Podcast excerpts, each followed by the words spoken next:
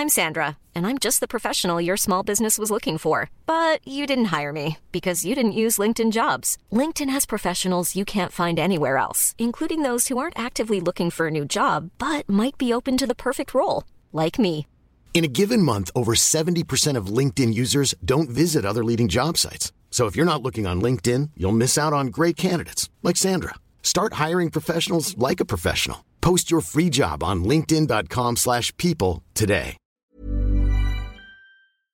Hello les légendes, bienvenue pour ce 95e épisode. Cette semaine, on essaie de percer le mystère autour de l'excellente chaîne YouTube Service Volé.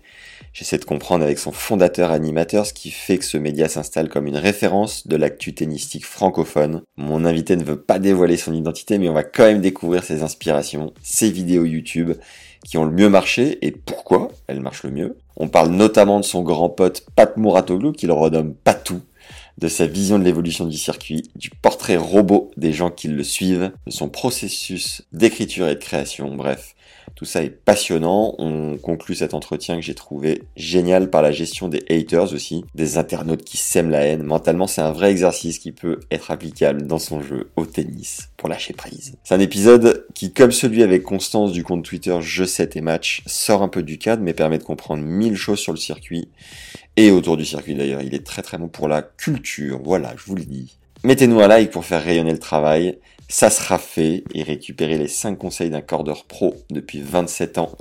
C'est gratuit, c'est le premier lien en description. Sans plus attendre, place à notre 95e épisode. Bonne découverte et bonne écoute à tous. Bienvenue pour ce nouvel épisode. Aujourd'hui, c'est un petit peu particulier puisque j'ai l'habitude de commencer en demandant le surnom de mon invité qui non seulement ne m'a pas donné son prénom, donc je ne connais encore moins son surnom. Et du coup, ben, je vais devoir t'appeler service volé. C'est ça, tu sais, le projet est entouré de mystères, euh, Max. Euh. Mais en tout cas, je suis très très content d'être euh, là avec toi aujourd'hui. Je salue les légendes, je salue les breakers, les goats, tout le monde. C'est, on est inclusif aujourd'hui. En tout cas, je suis très flatté d'être avec toi aujourd'hui. Bah moi aussi, je suis ravi de t'avoir. Je t'ai envoyé un petit mail de soutien quand un dimanche soir, je suis tombé sur ta vidéo. C'est la fin je me suis dit, qu'est-ce qu'il nous fait? C'est pas possible. Et j'ai trouvé ton initiative top. Euh, tu vas nous expliquer euh, évidemment en détail après, mais dans les grandes lignes, tu as fait donc tu as une chaîne YouTube sur laquelle tu chroniques le circuit. Et pour pouvoir en vivre, tu as eu une idée que tu nous expliqueras juste après. Et suite à ce mail de prise de contact, on s'est appelé et je me suis dit que j'avais envie de faire un épisode avec toi. Euh, qui ressemblera peut-être un petit peu à l'épisode que j'ai pu faire avec Constance de Je sais tes maths. Euh, L'idée, ça va être de connaître ton parcours, évidemment, euh, ton rapport au tennis, la manière dont tu as créé ton média, où est-ce que tu veux l'emmener, par où tu es passé, tout ça, tout ça. Euh, j'ai plein de questions parce que tu as beaucoup de bonnes idées que j'ai envie de, de, creuser, savoir comment tu es arrivé là.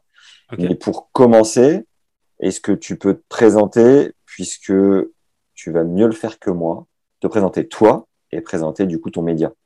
Alors tu sais Max, hein, je suis euh, dans le secret le plus total. Euh, mon projet, c'est il est entouré d'un voile de mystère. Non mais je vais quand même te, te donner quelques informations. Donc je suis euh, breton. Je pense qu'il y a pas mal déjà de, de personnes qui le savent. breton, j'ai pas mal voyagé dans, dans ma vie. je me suis établi au Royaume-Uni, en Asie aussi. J'ai travaillé en Asie du Sud-Est pendant plusieurs années. j'ai fait aussi un petit tour de la France dans, dans mes études euh, j'ai terminé à, Paris, voilà. Euh, donc euh, j'ai la trentaine. Après, je laisse deviner aux auditeurs si j'ai plutôt 30 ou plutôt 40. Ça, c'est à vous de voir. et puis et puis voilà, le projet en fait, il est né d'une frustration de voir que je trouve que le tennis n'était pas forcément super bien traité sur sur les médias d'une manière générale, pas forcément sur YouTube. Après YouTube, on pourra y revenir plus tard, mais je trouve que le traitement globalement, il était un peu déficient, c'est toujours un peu le même type de langage. Euh, moi, je voulais casser ça. Je voulais avoir une parole un peu plus directe et, pouvoir euh, communier aussi avec une communauté. Je pense que ça, c'était vraiment super important dans, les bases du projet, de pouvoir euh, ramener des gens autour, autour de ce projet-là, créer une petite, une petite famille. Après, c'est pas quelque chose qui se fait d'une manière. c'est pas toi qui commande en fait. Ce sont les gens qui décident si oui ou non ils décident de se greffer à ton projet. Mais là, on est dans une, dans une bonne phase Je suis très très content. J'ai totalement esquivé la question sur les, sur les questions personnelles, t'as vu, hein. je, suis, je suis très fort. Oui, et avant de te demander pourquoi ce voile de mystère, qu'est-ce que tu entends par communier avec euh, une communauté? En fait, j'ai pas envie. Je pense que le sport, c'est un truc que tu, vis ensemble, tu vis à plusieurs. Euh, moi, je suis, euh, de par mon activité, je regarde les matchs seul. Euh, c'est une activité, euh, voilà, il y a tout le, tout le côté ombre du projet où je suis euh, devant mes écrans en train de regarder du tennis. Et, et moi, ce qui me fait kiffer, c'est d'avoir plein de personnes, des dizaines, des centaines, qui, qui interagissent avec le contenu, qui attendent les, les vidéos, les quotidiennes, les digests notamment. ça, c'est quelque chose qui me fait vibrer, c'est de pouvoir réunir les gens et pas simplement des interactions entre eux et moi, mais des interactions entre eux également. on a on a un petit Discord privé, on a euh, les commentaires également avec euh, parfois ça chauffe hein, forcément entre les fans de Rafa, les fans de Novak, les fans de Roger, c'est pas toujours euh, facile de faire tenir tout le monde dans le même panier, mais c'est ce que j'essaie de faire avec un maximum d'objectivité sur le traitement des joueurs et essayer de rétablir aussi parfois quelques pas, pas, des contre-vérités mais des narrations. Tu vois, je trouve que parfois il y a des narrations qui sont très mauvaises, surtout par rapport à Novak Djokovic je trouve, hein, en France, mais même euh, internationalement, il n'est pas toujours bien représenté. Et j'essaye de faire euh, la, part des choses. Parfois, en fait, quand tu veux réajuster euh, un traitement, tu es obligé de tirer un peu plus dans le sens de la défense, mais j'essaye voilà, j'essaye globalement de d'apporter ce type d'éclairage. On va arriver au mystère, mais j'ai la sensation là que tu vois les gens qui vont écouter ce, cet échange dans un an, un an et demi, qui tomberont dessus grâce à la magie des algorithmes. Oui. euh, le, les fans de Roger, Rafa ou Joko, bientôt tout ça va paraître désuet puisque euh, les cartes sont en train d'être rebattues. Est-ce que tu sens une émergence de fans, euh, de nouveaux fans de Daniel, d'Alcaraz et, et qui sont pas forcément pour les trois tu vois, principaux et qui arrivent en étant un peu plus frais derrière des Tsitsipas ou même d'autres joueurs? Alors, il y a une base hein, qui est en train de se construire par rapport à la nouvelle génération. Il y a des fans de Zverev, de Tsitsipas, de, de Daniel. Surtout, Daniel, il a une bonne euh, fan, euh, fanbase déjà euh, établie en France, mais aussi à l'étranger. Je pense que c'est dû à son caractère très spontané. Alors après, il fait des erreurs hein, sur un cours de tennis. Son comportement à l'US en 2019, c'est n'importe quoi. Euh, quand il arrache la serviette du, ramasseur de balles. Euh. Mais en même temps, on a compris pendant ce tournoi que bah, voilà, c'est Daniel. Entre le début du tournoi où le public américain se dit mais c'est quoi ce Russe qui débarque de... Euh, parce qu'il n'était pas forcément super connu, même s'il avait fait des gros résultats pendant l'été 2019. Ouais. Mais, mais, ça, c'est son tournoi euh, référence où il a vraiment explosé. Il fait la finale contre Rafa, il est mené 2 deux, sets, un break et, et il arrive à, à, quasiment remonter le match. Donc Dany, je pense qu'il a réussi à percer euh, peut-être encore plus que le, le, le public euh, uniquement tennis. Je pense qu'il commence un peu à déborder sur le grand public, euh, même s'il lui faudrait en France, il lui faudrait des gros résultats à Roland Garros pour pour vraiment s'établir. Tu vois, il lui faudrait une finale, limite un titre, même si voilà, il a quand même réussi à faire un, match assez loufoque contre Titi Pass sur le sur sur le Roland Garros dernier. Euh, donc oui, il y a une, une émergence de fans, mais c'est pas aussi établi que, que le Big Three. Et surtout, en fait, avec le Big Three, on a quelque chose qui dépasse presque le sport. C'est une guerre de, c'est des sectes en fait, c'est religieux presque. Tu vois, c'est en gros ma religion, c'est la, elle est meilleure que la tienne. Mm. Et, euh, et, les mecs qui partent en croisade comme les croisés à l'époque, euh, ça n'a aucun sens, tu vois. Et euh, dès que tu vois un truc sur Twitter avec, tu mets juste une photo de Nadal, moi je déroule les réponses parce que j'aime bien, j'aime bien lire un peu les, les, les tréfonds d'Internet, tu as toujours un, un, gros débat goth qui débarque. C'est Et en fait, c'est assez cancer, ça, au final, dans la conversation tennis, parce qu'on on dérive très vite sur un débat qui est impossible à résoudre, le débat du GOAT, l'heure actuelle. Alors après, si dans, dans trois ans, comme tu disais, des personnes retombent sur ce podcast et, et voient Novak à, à 25 grands chelems, peut-être que ce sera réglé, mais euh, là, pour l'instant, à l'heure où on enregistre cette vidéo, c'est pas réglé. Donc, euh, en fait, moi, j'ai quelque part, j'ai envie qu'on ait cette transition. Je, trouve que le tennis en a besoin. Euh, malheureusement, je sais aussi qu'il va y avoir une érosion de fans parce qu'il y a des gens qui sont là que pour un joueur, qui sont là que pour Rafa, qui sont là que pour Novak. Euh, et, ces gens-là, je me demande s'ils aiment le tennis, tu vois, quelque part. Je me dis, est-ce qu'ils sont pas dans un culte d'une personne plutôt que d'aimer le sport euh, parce que c'est ce qui les a amenés à, au tennis à la base. C'est la passion, l'amour du jeu. Et tu finis par dériver sur un côté sectaire qui est, ultra chiant, ultra contre-productif, qui pourrit Internet, qui pourrit les conversations. Et ça, euh, après, quand tu es dans un média tennis, tu sais que tu as besoin de, d'en jouer un peu. C'est ça qui crée le, les clics, les vues. Mais il faut faire la part des choses. Si tu fais que parler de ça, tu vas saouler les gens. Oui, alors que suivre un Lucas Louis ou un Rossol, euh, des, des, mecs euh, qui donnent envie, enfin, je comprends pas quoi. c'est pas un peu plus dilué tout ça? Bon, plus sérieusement, euh, ça m'embête de t'appeler service. Je vais t'appeler service vol. Pourquoi? Appelle-moi comme tu veux, Max. Ah, mais il y a des gens qui ont mis Fifou dans les commentaires, donc je me demande si tu t'appelles pas Philippe. Enfin bref. Pourquoi? Autant de mystère alors que tu interviens face caméra et que si tu voulais pousser un peu le, registre du, de l'homme euh, sombre et ténébreux, tu pourrais euh, uniquement intervenir enfin, avec ta voix, par exemple. Est-ce que tu peux nous dire pourquoi tu cultives ce, mystère? Alors j'ai commencé en fait en podcast, pur podcast, la, première année de service volé. Après, là, on va peut-être dériver sur un sujet un peu long, mais j'ai commencé la chaîne sur un coup de tête. Euh, j'avais des écouteurs. Je pense que j'avais les mêmes écouteurs d'iPhone, mais j'enregistrais mon son avec ça, tu vois. Ouais. Euh, mais j'arrive pas trop. J'arrive pas trop parce que c'est ce que je fais jusqu'à aujourd'hui. Un jour, je passerai comme toi avec un très beau studio derrière. Pour le moment, je suis dans un espace de coworking, dans un KGB, on n'y est pas encore. Ça viendra, mon tour viendra. tu me dis, Max, hein, j'ai des références pour les micros et tout ça, les caméras. Ça vient se passer. Super. Euh, donc ouais, j'ai commencé vraiment d'une manière très basique, d'une manière spontanée, et, je sais plus c'était quoi la question. Tu me demandais, oui, le mystère. euh, L'idée c'était vraiment de pas m'exposer. J'ai pas envie de m'exposer, j'ai pas envie de faire ça pour euh, pour la fame, pour euh, pour être connu. C'est pas du tout ce qui m'intéresse dans, dans le projet. J'ai fait ça parce que j'avais envie de voir jusqu'où ça allait me, pouvoir me mener.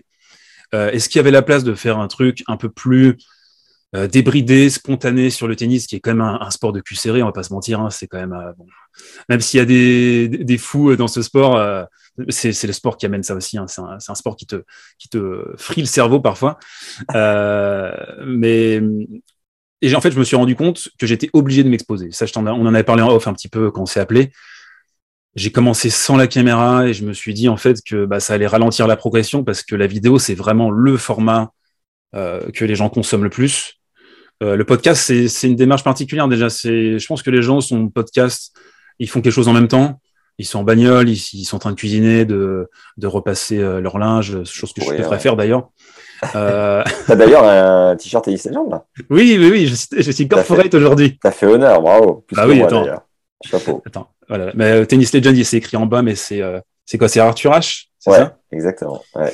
Alors, juste pour, tu dis, pour faire décoller, je suis obligé de mettre la vidéo, mais tu as des chroniqueurs de livres, par exemple, euh, qui sont sur tablette graphique et ça marche super bien. Enfin, pas de, pas, de, de, vidéo particulière, juste de la voix et de l'écrit à la rigueur. Enfin, tu vois, l'un n'est pas, n'empêche pas l'autre au final. Ouais.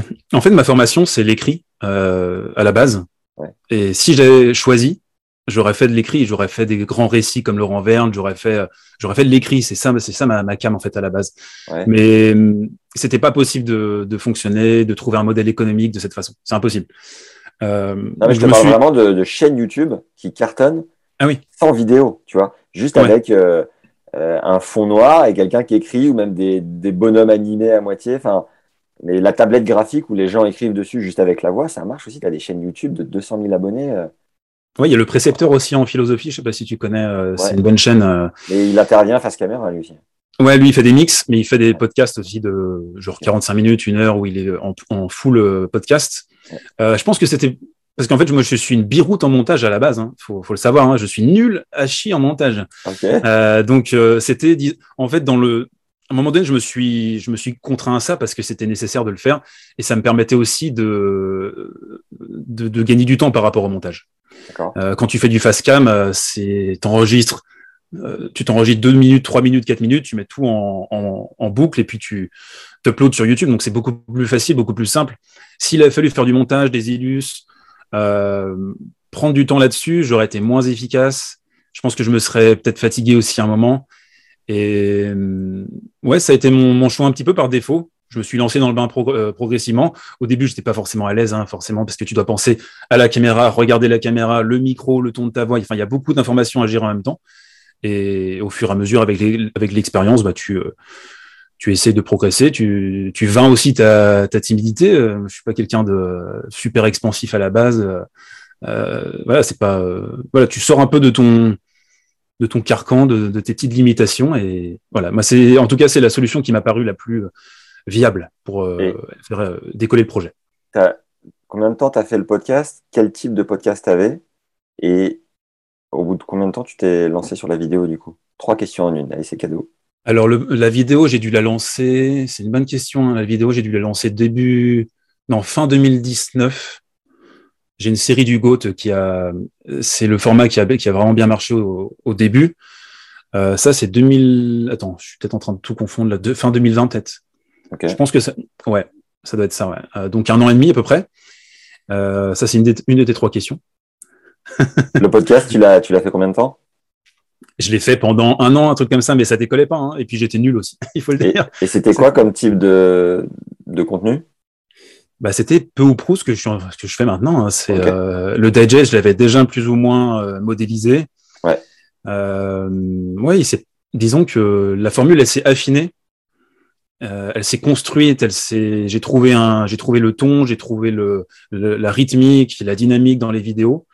Euh, mais c'était déjà plus ou moins ça en fait. C'était des reviews de, de journée, d'actu, euh, des vidéos également euh, de d'opinion, comme j'ai pu faire sur Tsonga récemment, euh, sur Novak, sur, euh, sur, sur Rafa aussi, des vidéos de 12-13 minutes d'opinion. Là, c'était en podcast, avec un son de merde et, et le mec pas à l'aise non plus derrière le micro.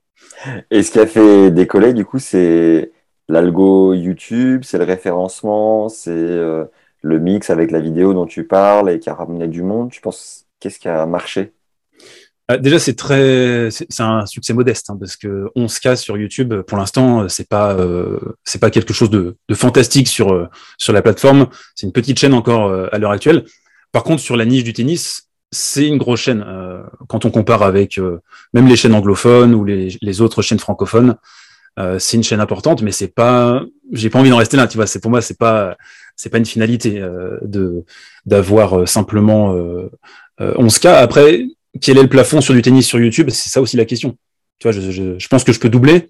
Est-ce que je peux aller beaucoup plus haut? Euh, Après, tu vois, tu avais invité également Jules Marie qui, euh, qui fait lui des vlogs sur essayer de remonter au classement et participer au qualif de Roland Garros 2023. C'est un autre type de contenu. C'est pas de la review de tennis. C'est c'est du vlog. C'est du il, il amène des gens dans son projet limite, en fait, tu peux t'en foutre du tennis et quand même regarder ce que fait Jules Marie parce que c'est cool, parce que et là, il a augmenté la prod. Donc, euh, mais, toi, ce qui a marché vraiment et contribué à faire décoller, tu penses que c'est l'algo, c'est YouTube égale Google égale euh, plein de mhm. choses. J'essaie de comprendre par rapport au podcast, quoi. Tu vois. En fait, le digest, c'est vraiment ce qui a fait euh, décoller la chaîne. Ok. Parce que je pense que YouTube. Est-ce que tu peux nous dire ce que c'est et pourquoi ce nom? D'où ça vient? Euh, digest, ça vient de, euh, je crois que c'est Readers Digest. C'est quand en fait tu as la flemme de lire un livre ou un truc long, il y a un mec qui te fait le résumé pour toi en fait. quand quand tu es au collège et que tu, lis tu te fais les résumés de livres en bon vieux roublard des surprises. Ouais, bah, c'est la digestion quoi. C'est le, je te donne le le suc de de la journée de tennis. donc c'est ouais c'est ça en fait l'idée. Donc c'est résumé en en 10-12 minutes tout ce qui s'est passé, en tout cas l'essentiel de la journée. Euh, c'est pas toujours euh, c'est pas toujours évident de choisir. Parfois tu as beaucoup de euh, d'actualités tu as beaucoup d'événements qui se qui viennent se euh, rentrer en, collision. Donc il faut voilà il faut il faut essayer de, de déterminer qu'est-ce qui va intéresser le plus le public. Mais c'est ça. Et je pense que voilà YouTube c'est Google.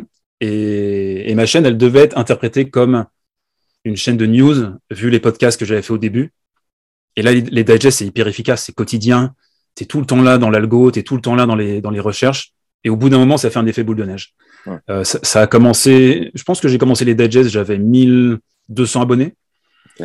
Euh, et là, j'ai fait x10 euh, depuis, depuis un an. J'ai commencé en février 2020 les digests. Donc 15 mois, c'est ça 16 mois. Et à la fois, c'est énormément de taf. Tu vas nous, nous raconter après le détail. tu disais tout à l'heure, petite communauté de, enfin, encore à tes yeux une petite communauté de 11 000 personnes, mais hyper engagée, c'est-à-dire que tu as 11 000 abonnés et tu as en moyenne entre 8 et, et 10 000, voire plus, vues par vidéo. Donc c'est quasiment, enfin c'est comme si tout le monde, tous tes abonnés regardaient vraiment ton contenu, ce qui est ultra euh, solide, plus euh, un taux d'engagement euh, dans les commentaires aussi qu'on peut, qu'on peut noter. Si je prends, par exemple, la dernière vidéo, ça m'intéresse de voir combien de commentaires. Théa, déjà, tu es à 735 likes. C'est quand même énorme. Et 141 commentaires. Ça, ça déchire. Et, euh, et, ce qui est marrant, c'est que tu as des gens, tu par exemple 39 likes euh, sur le premier commentaire, 32 sur le deuxième. Ce que tu disais tout à l'heure. Oups, ça s'est lancé. Ce que tu disais tout à l'heure, c'est que les gens vraiment interagissent euh, les uns avec les autres. Quoi. Il y a des sous-sous-sous-communautés. Quoi. Ouais, en fait, euh, dans les commentaires, j'essaye de ne pas asphyxier la conversation. Euh, surtout YouTube, en fait, les gens sont taquins. Euh, ça, je m'en suis rendu compte avec avec l'expérience. Okay. C'est une minorité, hein, mais les gens vont beaucoup plus réagir à quelque chose de négatif qu'à quelque chose de positif. Et, et oui, tu as souvent des personnes qui sont qui, qui vont taquiner, qui vont euh, critiquer. Ça aussi, c'est un travail sur soi. Il hein. faut pas non plus trop les noter. Même les, en fait, les, les commentaires ultra euh, laudateurs, positifs et ceux qui te défoncent, faut pas trop trop les prendre en compte. Euh, mais, mais oui, il y a une communauté qui est super engagée. Une rapide pause des légendes. En plus des 5 conseils d'un pro, vous avez un quiz pour découvrir votre style de jeu sous l'angle de la stat réalisé avec Fabs Barreau, notre expert. C'est le deuxième lien en description. Et ça ne peut que vous aider dans votre jeu, donc foncez. Et maintenant, on peut y retourner. Je pense qu'elle s'est construite, parce que tu peux construire une communauté d'une manière artificielle. Tu peux faire des jeux concours euh, à blinde pour gratter des, des abos, des, euh, des subs, etc., des follow sur Twitter. Moi, je l'ai fait qu'une fois, ça. Hum. Je l'ai fait qu'une fois en, en, plus de deux ans. Euh, Pourquoi t'as noté que c'était pas efficace? En fait, c'est fake c'est fake. Ça va te ramener des gens qui sont intéressés par euh, le concours. Le taux de rétention, il n'y a pas été énorme. Hmm. Ça va être, euh, si c'est 20%, c'est monumental déjà. Ouais. Euh, et, et ça amène des gens. Je préfère, en fait, je préfère une personne qui est arrivée d'une manière organique sur ma chaîne et qui va rester que 10 personnes qui sont là en train de naviguer, qui sont pas pleinement engagées. Donc, je suis très très fier de, de cette communauté, mais après, c'est c'est les gens qui l'alimentent. Hein. Euh, c'est. Il y a, il y a, cette stat sur YouTube euh, par rapport au podcast qui est un peu effrayante, mais c'est le reflet de la société dans laquelle on vit. C'est que euh, 80% en moyenne des gens consomment mes épisodes qui font quand même entre une heure et demie et deux heures euh, jusqu'au bout au format audio. Tu vois. Ah ouais. Ouais, c'est énorme la puissance de l'audio parce que tu peux y revenir quand tu veux. Hmm. Là où une vidéo YouTube, tu vas très rarement te dire, alors attends, j'ai vu jusque là, je reclique, c'était avant-hier. Enfin, non, clairement, non. Combien de. Et, donc la stat YouTube, c'est à peu près 80% euh, l'inverse. 80% des gens regardent 20% de la vidéo. Toi, est-ce que tu as une stat là-dessus un peu plus euh, avantageuse dans la mesure où les gens sont hyper engagés ou on reste dans ces, dans ces standards-là? Euh, c'est 60% en moyenne les vidéos. Les vidéos, donc oh. euh, c'est un c'est un bon c'est un beau taux de rétention. Euh, il y a aussi là, tu vois, moi je fais, je commence mes vidéos avec euh, un peu de, de, drama, de buzz, euh, mais j'essaie pas de le, je le fais pas d'une manière euh, débile. Je le fais pas en, juste en relais. regardez, c'est ça qui, c'est ça la discussion aujourd'hui. c'est de la, c'est un peu de la merde. Regardez, on va se moquer ça fait partie de mon univers de, de prendre ça et de le, de le, recadrer par rapport à d'autres choses ou, ou tout simplement de faire une vanne à la con. Il n'y a pas de. euh, mais je commence par ça, donc je pense que c'est ça amène les gens vers euh, un truc un peu light. Et ensuite, il y a de la tactique en deuxième partie des vidéos. Et les gens restent pour la tactique. C'est ça qui est ça qui est chouette, c'est que quand je regarde le, euh, les vidéos, tu vois le, le, le, fil en fait des gens qui restent. Il n'y a pas de cassure au niveau de la tactique. D'accord.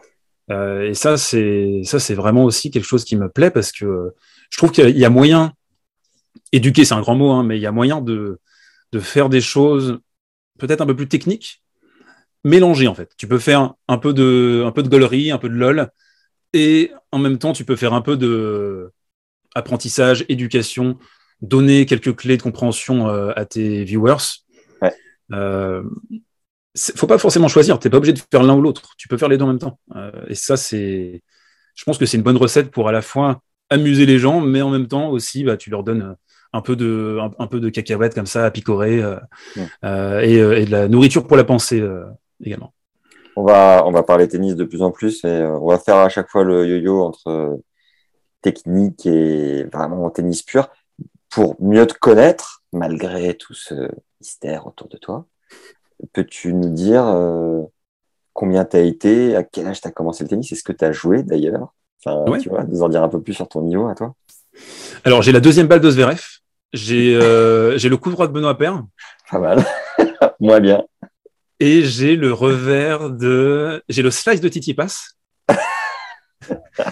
Et j'ai le revers.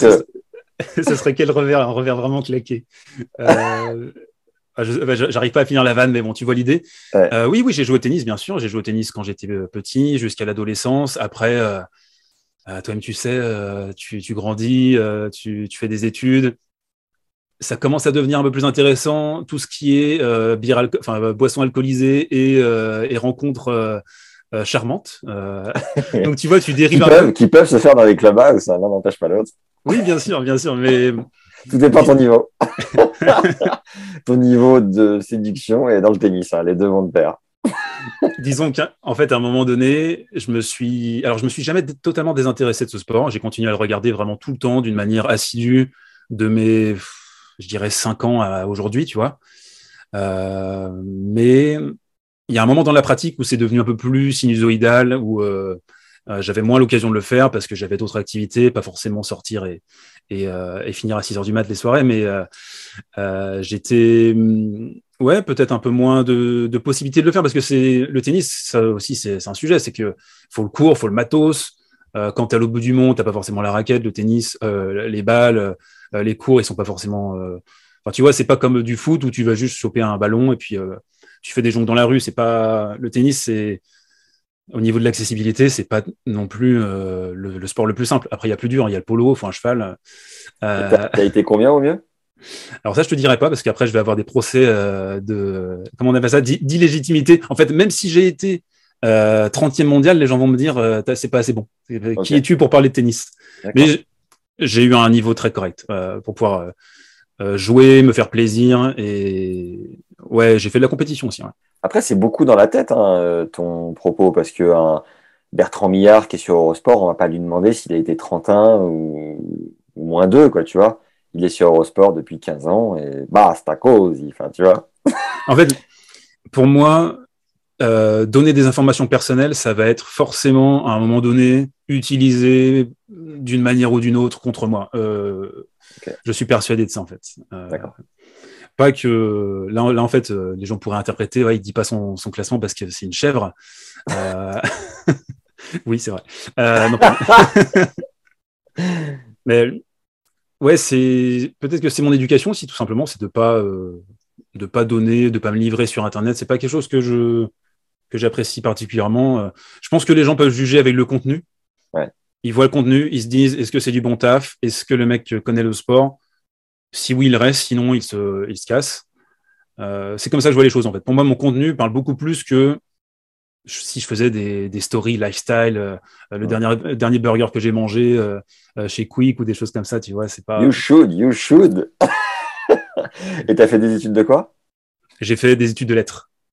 Je suis un littéraire. Je suis un littéraire. Euh, tu peux nous dire ton diplôme ou pareil, on garde euh, euh, J'ai un master. En quoi? Ça, je vais garder pour moi. Mais je, peux te dire que j'ai un master. j'ai fait, j'ai un bac plus 5 du coup. Ouais. un bac de branleur, enfin un master de branleur. parce que tu sais, littéraire, c'est les gros branleurs. C'est ceux qui bossent pas. C'est ceux qui font 12 heures de fac par, par semaine et qui se plaignent. Ah ouais. je peux parler parce que c'est moi, tu vois. Ceci dit, tu as remplacé les 12 heures par semaine par entre 10 euh, et 12 par jour euh, en, période de, de, rush, de grosses activités, notamment Masters 1000 et, et Grand Chelem. Donc, tu te sors les doigts, comme on dit. Euh, ouais, tu, veux dire quelque chose? Ouais, en fait, euh... tu sais, je suis pas un bosseur, je suis pas un gros travailleur, mais j'ai découvert avec avec ça. Après, j'ai bossé dans ma vie, bien sûr, mais euh, euh, quand tu es vraiment engagé sur un truc, quand tu le portes sur tes épaules, euh, quand c'est une passion, les heures, ça devient euh, limite, c'est accessoire, quoi. Mm. Tu vois, tu, tu... moi en 2021, j'ai tout donné pour la chaîne pour, pour qu'elle marche. Ouais. J'ai pas compté les heures. je m'en suis rendu compte en fin de saison, par contre. Tu vois, j'ai fait une espèce de mini mini burn-out parce que j'ai fait des heures complètement débiles. Quand tu bosses ouais 80 heures par, par semaine, 90 heures par semaine, t'es là bon. Euh, est-ce que ce serait pas trois fois plus que les gens normaux euh, Qu'est-ce qui se passe? Il y a aussi des gens qui vont dire, ouais, il regarde du tennis, euh, il se plaint, c'est un, c'est un, c'est un branleur, comment hostile. Mais ça, en fait, au début, tu vois, les premiers mois, tu es là, je regarde du tennis, je pourrais peut-être faire rentrer de l'argent, ça peut peut-être se convertir en euh, activité principale, c'est génial. Tu sais, tu vois tout en rose. Mais au bout d'un moment, ça devient plus, je fais les vidéos par plaisir, mais ah putain, faut que je fasse là euh, lundi et dimanche, faut que je fasse toutes les vidéos sans trou, alors que j'ai une crève d'anthologie euh, le- dès le lundi.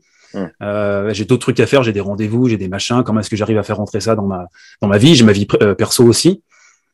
Et au bout d'un moment, tu tu vois que bah, il y a quand même un peu de contrainte dans dans cette activité parce que ça demande énormément de temps et tu peux pas à la fois parce que j'avais de l'alimentaire aussi, tu vois, j'avais un taf alimentaire. Ouais. Euh, comment est-ce que tu fais tout rentrer en 24 heures dans une journée? C'est ça aussi le, le truc, c'est que va- la journée n'est pas extensible. quoi. On va y venir au détail de- des vidéos et de ta manière de procéder. C'était qui les joueurs qui te faisaient rêver dans ta jeunesse? Bah, Constitue eu un- un peu, constitue un peu ta période. J'ai eu, j'ai idolâtré un seul joueur de tennis dans ma vie, c'est euh, Pete Sampras. Ok. C'était my man, tu vois, c'était mon gars, mon gars sûr, poster, tennis magazine euh, sur le mur, euh, Yes. euh, juste à côté de mon lit. Donc lui, c'était vraiment, c'était mon, mon joueur préféré quand j'étais gosse. T'as eu, ouais, t'as eu l'occasion de le voir jouer longtemps? Euh, oui, j'ai pu le voir jouer quand même pas mal. Euh. Donc, t'es t'es la trentaine bien passée.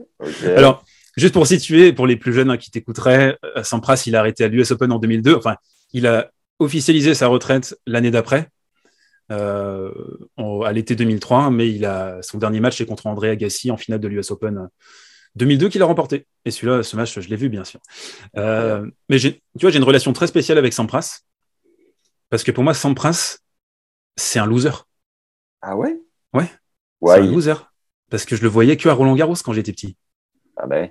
Et le mec, il se faisait, il se faisait tabasser par des Philippoussis, par des, tu sais, par des, enfin, Philippoussis, c'est pas une chèvre, hein, il a, il a une belle carrière, mais Ouais. il se faisait taper par des chèvres au premier, deuxième tour. Et moi, j'étais, tous les ans, j'étais là, mais c'est la bonne année, il va tout niquer à Roland Garros. J'étais trop chaud. Et euh, je me souviens, je rentrais d'école, je courais avec mon, avec mon cartable, euh, j'allumais France, France 2 ou France 3, je sais plus, c'était, euh, enfin, ouais, France Télévisions à l'époque. Et, euh, et j'arrivais, le mec, il était mené 2-7 à 0 contre, euh, euh, je sais plus qui, quelle, quelle chèvre, euh, rat de terre. J'étais dégoûté, tu vois, c'était la fin de ma life à chaque fois. Ouais. Et- On n'avait pas, pas le live score sur le téléphone à l'époque. hein. Non, moi, j'avais pas de, de portable, j'avais pas d'infos dans la journée, Ouais. donc euh, j'avais Ouais. juste le matin, euh, j'avais, euh, je disais Ouest France, donc j'avais le programme, tu vois, je savais qu'il jouait, ah, ça allait peut-être finir à 17h, 18h, donc il fallait, euh, il fallait, euh, tu vois, enclencher après la sortie des cours, tu, tu rentrais en courant. Euh, donc ouais, c'est moi, moi, c'est le versant loser de Sampras qui m'a un peu, qui m'a parlé. C'est un peu le côté loser magnifique. Après, il a fait un gros run. il a réussi à aller jusqu'en demi-finale. L'année où il perd son coach, d'ailleurs, où il était, il bat Broguerin, il me semble, sur, sur le début du tournoi. Ouais. Euh, et sinon, j'avais aussi l'opportunité de voir euh, Wimbledon, mais le décodeur canal, il n'était pas super accessible chez moi. Euh, pour des raisons évidentes, je laisserai les plus, les plus anciens deviner pourquoi. C'était, c'était pas accessible aux enfants le décodeur canal et il fallait négocier pour voir des bouts de match de Sampras. Donc c'est ça en fait mon expérience de, de Pistol Pete. Et donc, tu étais contre son rival de l'époque? Tu étais vraiment contre André ou pas? Euh, en fait, dans ma famille, j'ai euh, des grands frères qui, eux, étaient fans d'Agassi. Euh, je pense qu'Agassi, c'était plus la génération. Si tu étais ado dans les années 90, je pense que tu étais plus euh, pour Agassi. Ouais. Parce qu'il représentait plus euh, le côté bad boy, les, les shorts en jean. sa vie, elle est beaucoup plus euh, rock and roll que Pete Sampras. Mm. Là, Pete Sampras, quand il arrive à Wimbledon, euh, il lui faut son, ses rideaux qui ferment pile poil la fenêtre parce qu'il faut pas qu'il y ait un pet de lumière. Il dort toujours au même endroit, il mange toujours le même truc. Euh, sa, sa clim, c'est sa propre clim, le modèle et tout. C'est un, c'est Novak. Djokovic. Chiant comme la lime, le Pete. Bah, J'allais, dire c'est Novak Djokovic avant l'heure en fait. Ouais. En fait, tu as une filiation Lendl, Sampras, Djokovic, évidente pour moi. C'est des gars qui ont tout euh, intellectualisé, qui ont euh, les gains marginaux, comment est-ce que tu euh, optimises euh, euh, tes déplacements? Lendl, il, il a établi son compte base en Floride, il me semble, pour pouvoir être mobile euh, partout, tu vois. Euh, et Novak, en fait, Novak, c'est la, c'est la sur, enfin, surinterprétation de ça. C'est vraiment. euh, et il le dit, hein, Djokovic, son héros, c'est Sampras. hein. Pas que pour le côté, parce que tennistiquement, c'est pas trop le même fond de jeu. Ouais, Il y en a qui sort les barbelés. Il y en a qui sort les barbelés. oui, vas-y, vas-y. Le, le, joueur qui t'a fait kiffer dans les années qu'on suivit Marat Safin. Ok. Marat, ah ouais, Marat. Marat, c'est mon, Marat, c'est mon gars. Euh, un des plus beaux souvenirs de, de ma vie de tennis, euh, de fan de tennis, c'est l'Australien 2005. Ouais. L'Australien 2005, c'est. En fait, tu sais, c'est comme si tu supportais Ernest Gulbis et que Ernest Gulbis arrivait à remporter, euh, je sais pas, Wimbledon par exemple. Et t'es là, mais qu'est-ce qui se passe? Mais non, mais ça dit, euh, il a failli s'envoyer Roland à un moment donné. Il fait demi, je crois. Oui, oui, c'est ça. Ouais. Mais après, tu vois, il, man il manquait un truc. Alors que Safin, c'est un extra talentueux. Ouais. Euh, le coup droit était un peu fébrile de temps en temps, mais euh, bah, le charisme du mec, le charisme du mec, le, le côté, la vie qu'il a menée. Tu sais, il y a un moment donné, il est en finale de l'Australien, je crois que c'est contre Thomas Johansson, et il y a trois jeunes demoiselles dans son box.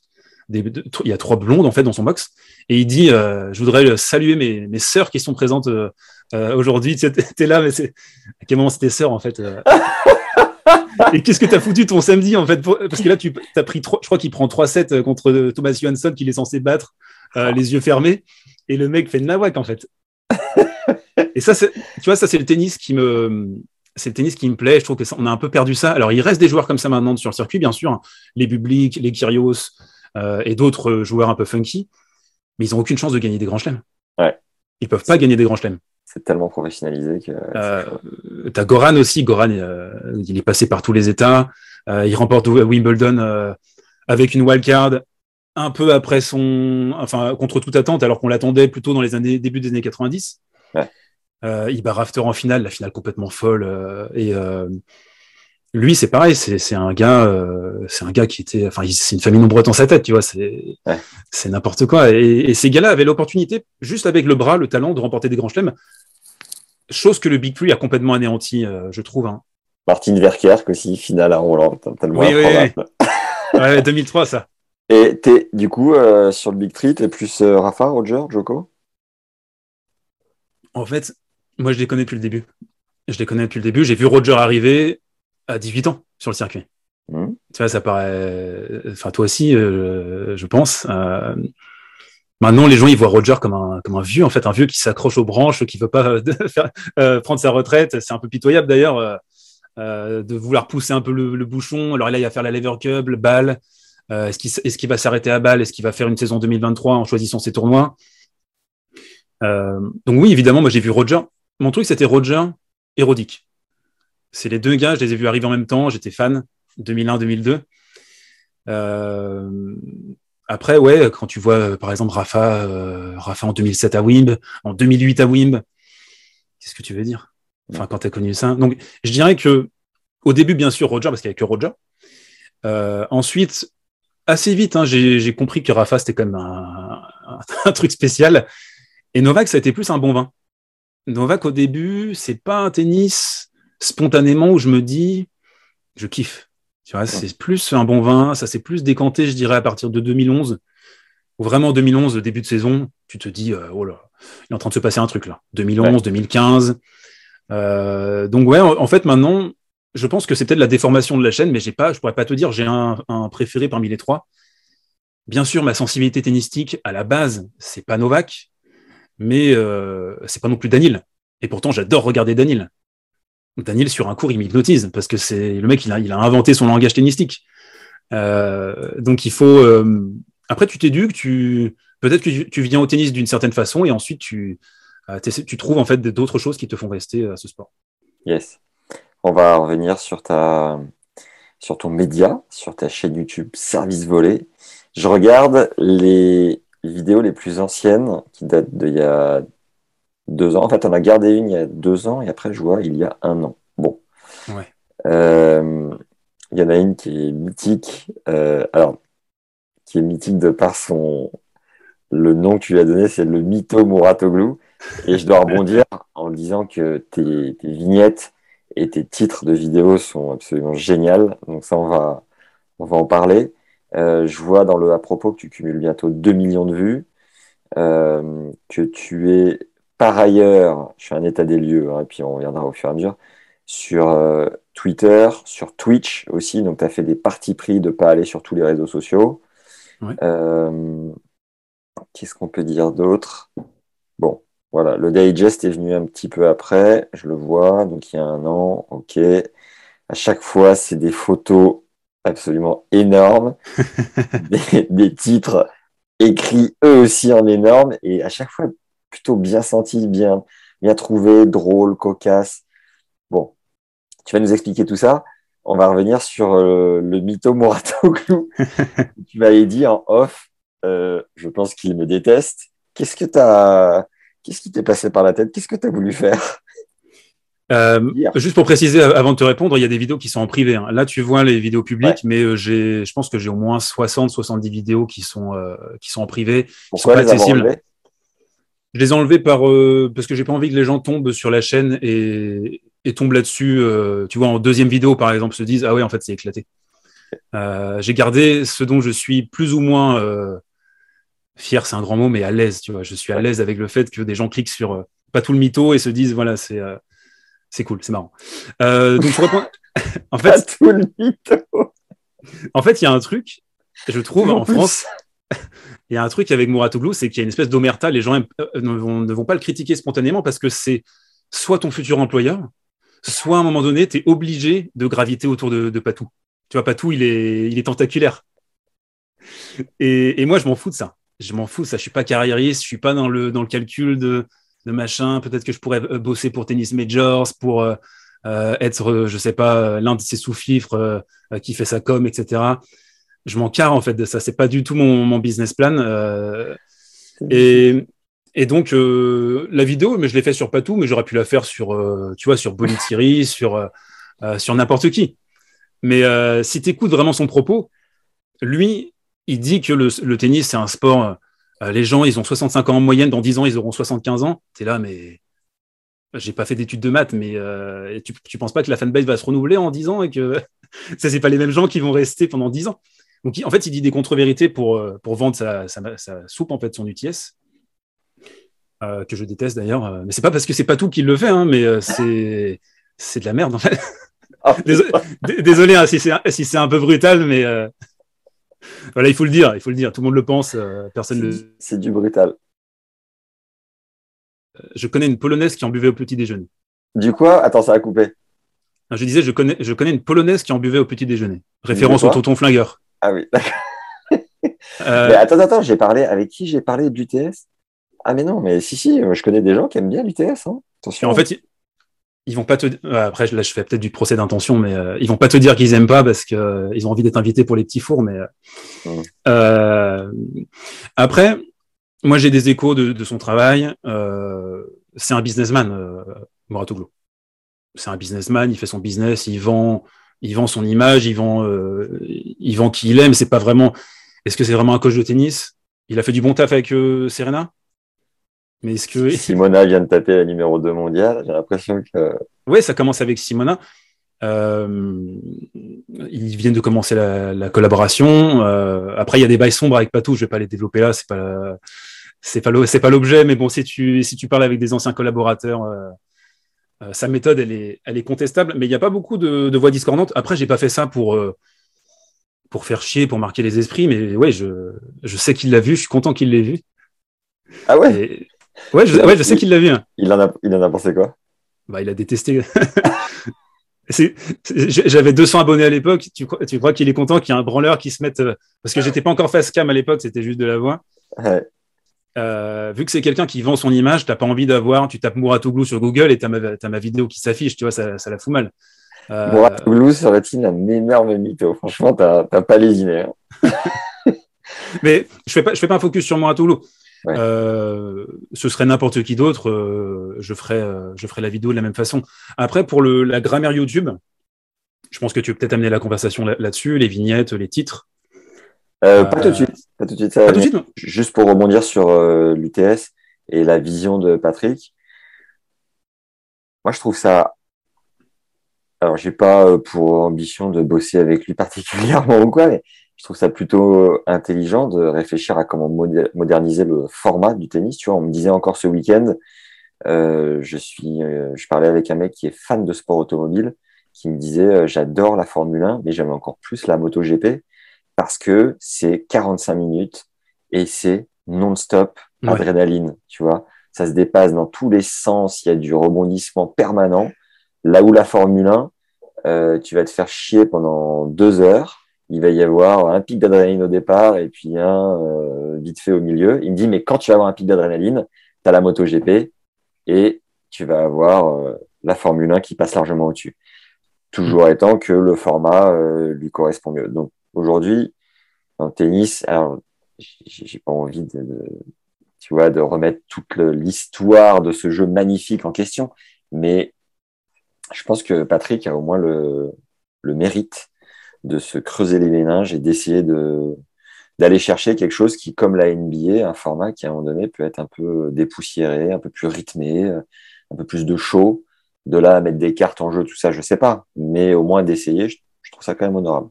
Oui, le, le, le principe même, le principe d'essayer euh, est louable, bien sûr. Euh, le, principe d'essayer, il est, il est bon. Euh, après, les gens qui regardent l'UTS, ce sont uniquement des fans de tennis.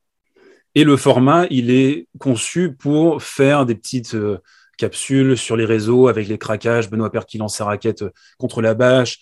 Il invite des joueurs, il sait que ça va être des joueurs qui vont péter des câbles ou des joueurs qui ont travaillé pour lui dans l'académie. C'est encore un peu ce que je reproche au tennis français, tu vois, c'est très circuit fermé c'est pas mal copinage aussi euh, sur euh, sur beaucoup d'aspects. Euh, c'est très réseautage, bien sûr. Après, c'est pas que c'est pas juste le tennis français, c'est dans tout, je pense, dans tout domaine, il y a, y, a, une forme de réseautage, c'est normal. mais oui, il y, y a, certainement quelques petites choses à, à, prendre ici et là. C'est bien de, de, défricher certains horizons. Maintenant, je trouve que c'est un peu de l'autopromo pour pour lui. Euh, et oui, le format, il est pas. En fait, c'est un format qui voudrait casser les codes du tennis, réinventer un peu le truc. Mais je te garantis, hein, la majorité des gens qui regardent, ce sont des fans de tennis qui n'ont pas grand chose à regarder à ce moment-là. Alors là, il les a, je crois qu'il y a un UTS parce que je suis bloqué du compte UTS sur Twitter, donc je peux pas suivre. Euh, bien sûr. Euh, tu sais, il n'y a pas le droit de critiquer ici. Hein, et c'était pendant un tournoi, il me semble. Donc là, c'est un problème. Si c'est pendant un tournoi, si c'est pendant un 250, euh, là, là, pour moi, c'est un problème. Là, ça, c'est comme la Lever Cup en fait. Tu vois, là, on, là, on parle de pas tout, mais pour moi, la Lever Cup, c'est un scandale. Hein. C'est un scandale. Ça a piqué la place de Metz. Euh, Metz, maintenant, bah, ils prennent, euh, ils récupèrent. Alors, je crois que Metz est bougé cette année. Mais tu vois, Julien Bouter, il est pas là en train de se dire, ouais, la Lever Cup, ah, yes, trop bien. ça, fait, ça fait chier. En plus, Roger, il a en soum soum, il a, il a négocié que les matchs soit enregistré dans les head-to-head, ce qui est un énorme scandale aussi. Ah ouais. Euh, tu vois, il y a ça, c'est Roger, donc euh, tout le monde se plie, mais ouais. non, la Lever Cup, c'est. Après, là, je pense que je vais sonner comme quelqu'un qui est très réfractaire aux innovations, ce qui n'est pas le cas. Mais le tennis, tu le sais, Max, hein, le tennis, c'est un sport de temps long. Les meilleurs matchs, les plus grands matchs, ce sont des matchs en 5-7, en 3-7 gagnants. Les plus grandes épopées, c'est ça. Euh, quand on fait un bilan à la fin des saisons, qu'on se dit c'est quoi le meilleur match de la saison, c'est toujours un match en grand chelem, toujours. Mm. C'est jamais un, c'est jamais un match euh, en 2-7 gagnants. Donc, euh, il faut prendre ça en compte. Il faut pas que tout soit en temps long. Il faut aussi qu'il y ait un petit peu de temps court et, euh, du, best of three, c'est bien. Mais euh, on peut pas, en fait, il faut arrêter de, vouloir toujours, entre guillemets, se prostituer pour essayer d'aller capter les gens qui n'ont aucune faculté de concentration. Mm. Le tennis, c'est une éducation aussi. Moi, je prends plus le parti pris de éduquons les gens faisons comprendre aux gens les enjeux de ce sport, plutôt que de se, tu vois, se rabaisser un peu au niveau euh, euh, pipi caca des réseaux. Quoi. Quel, âge a ton audience? À quoi ressemble ton audience si tu devais faire un portrait robot? 18-50, 18-60. C'est large. Ouais, c'est très large, c'est très très euh, étalé. par contre, j'ai pas, j'ai pas le, public que YouTube adore, c'est-à-dire les, bah, les ados quoi. J'ai très peu d'ados, j'ai très peu de personnes qui ont moins de, 16-17 ans, je Mais ton cœur de cible, ton 80%, c'est euh, entre quelle fourchette si tu devais resserrer Mon cœur de cible, c'est 25, euh, non, 20-35. 20-35, ouais. Ouais, c'est plutôt ça, ouais. C'est. Euh, parce qu'il y a un ton, parce que après, tu vois, j'ai des darons, hein. j'ai des personnes qui ont plus de 50, plus de 60, qui sont bien engagées dans la communauté, avec lesquelles j'échange régulièrement, donc, tous, oui, il y a tout. Tous joueurs de club, compétiteurs ou pas forcément? Oui, oui, je pense qu'il y a beaucoup de gens qui jouent. J'ai aussi quelque chose qui me, qui me plaît bien, c'est quand tu as des gens qui me disent bah putain, j'avais totalement arrêté de suivre le tennis. Et là, euh, tes digest à l'Australienne, j'ai commencé à les regarder. Du coup, euh, j'ai pris un abo, euh, je sais pas, Tennis TV, Eurosport, et je me suis relancé. Je regardais avec ma fille. Tu vois, quand tu lis des trucs comme ça, t'es. Bah, juste un commentaire comme ça, moi, ça me donne de l'énergie pour dix jours. Tu vois, c'est. Trop bien. C'est génial. C'est vraiment. ça, ça fait du bien, ça fait chaud au cœur. Et tu te dis aussi, bah, à ma petite échelle, si je peux ramener 5, 10, 20, 100 personnes qui avaient un peu lâché ce sport parce que pour des raisons X ou Y et qui reviennent, hmm. c'est top. C'est top. C'est un des objectifs de la chaîne aussi, tu vois. Donc, avant d'aller plus loin, le, la vidéo avec Patrick, tu as fait faire un boost. Tu étais à 200 euh, abonnés. Tu fais une, vidéo qui tape 16 000 vues. Bon, certainement avec le temps aussi. Hein. Avec le temps, ouais. Mais tu sens que ça t'a ça, permis d'accéder à, à, je sais pas, un, petit, un premier palier? En fait, ça m'a, m'a pas, ça m'a pas fait exploser sur YouTube. Par contre, euh, j'ai reçu des messages. J'ai reçu des DM, j'ai reçu des appels euh, du monde du tennis. Ah ouais? Alors que je le rappelle, hein, j'avais 250 abonnés à l'époque. Et ils disaient quoi ces messages? Bah, Ces messages disaient euh, T'es un ouf, personne n'oserait faire ça. Ouais, ouais, bah, oui, les gens étaient. Enfin, personne, personne fait ça en fait. T'es un ouf, euh, c'est bien parce qu'on n'ose pas le dire, ou t'es un ouf, euh, ne fais pas ça? Euh, t'es un ouf, c'est bien. Ok. T'es un ouf, c'est bien. Ouais, ouais. J'ai reçu aucun message négatif. Et tu peux nous donner deux trois médias un peu connus qui t'ont. Non, je pourrais, je pourrais, je pourrais, pas parce que bah, tu comprends, tu comprends bien le la difficulté dans, dans cette opacité. Euh... J'ai pas envie de, de les mettre dans la sauce. Euh, donc je vais, je, vais, je vais garder ça pour moi. Hein, mais, euh, mais oui, ensuite j'ai eu des conversations euh, très pointues, très abouties avec certaines personnes que je, je, tairai également, mais qui vont peut-être se reconnaître en écoutant ce podcast. et ça m'a permis en fait d'avoir d'alimenter ma vision parce qu'elle était très extérieure en fait quand je fais cette vidéo. Et donc en fait, ça m'a surtout donné accès à ça, accès à certaines personnes et de pouvoir mettre un, un mini orteil dans, dans le monde du tennis avec euh, quelques contacts. Voilà. Il y a une autre vidéo ensuite qui m'interpelle, c'est euh, euh, sur le livre de Gilles Simon. Euh, qui dit le pire livre jamais écrit Point d'interrogation. Avec sur la miniature Éclatax. Pareil, point d'interrogation. Quand on sait que tu le disais dans ta vidéo que tu nous expliqueras tout à l'heure, ou quand tu as failli arrêter, tu disais que voilà, il fallait quand même un petit peu être aguicheur, parfois à tendance putaclic. Est-ce que c'était ton souhait de l'être ou est-ce que tu le pensais vraiment quand on, on connaît euh, l'image de Gilles Simon qui est surnommé professeur et qui est réputé pour être passionnant, généralement très pointu? Est-ce que tu penses vraiment que c'est le pire livre jamais écrit? Non, non, il y a pire que ça. Il y a pire que ça. Il y a, il y a tous les Welbeck, par exemple. euh... Michel, on t'embrasse. Non, mais en fait. Michel, il écoute toutes les semaines en plus. Michel, il écoute Michel. Ah, Mich, Mich, je suis désolé, j'ai bien aimé. Euh... Je sais plus c'est quoi la, la possibilité du Nil, j'ai bien aimé ça, c'était cool. euh... non, plus sérieusement, plus sérieusement, il y a, il y a un truc avec YouTube. Et ça, je pense que les gens qui sont extérieurs ou alors qui, peut-être qu'ils l'ont pas vu, mais je pense que la plupart des gens qui suivent la chaîne ont compris ça. Je me suis adapté à la grammaire de, de la plateforme. La grammaire de la plateforme, c'est des titres exagérés, aguicheurs. Tu as moyen de, fonctionner sans ça, hein. évidemment. Il y, a, plein de chaînes qui font autorité dans leur, euh, dans leur niche qui fonctionnent sans ça. C'est pas obligatoire d'avoir ça. Euh, moi, j'en joue et je détourne le truc un peu, je le caricature, ce qui fait que les titres, quand tu as par exemple Djokovic dévore euh, quelqu'un ou je sais pas, Titi passe décapsule Nadal, tu vois, c'est un langage qui fait partie, qui incorpore un peu mon, mon univers.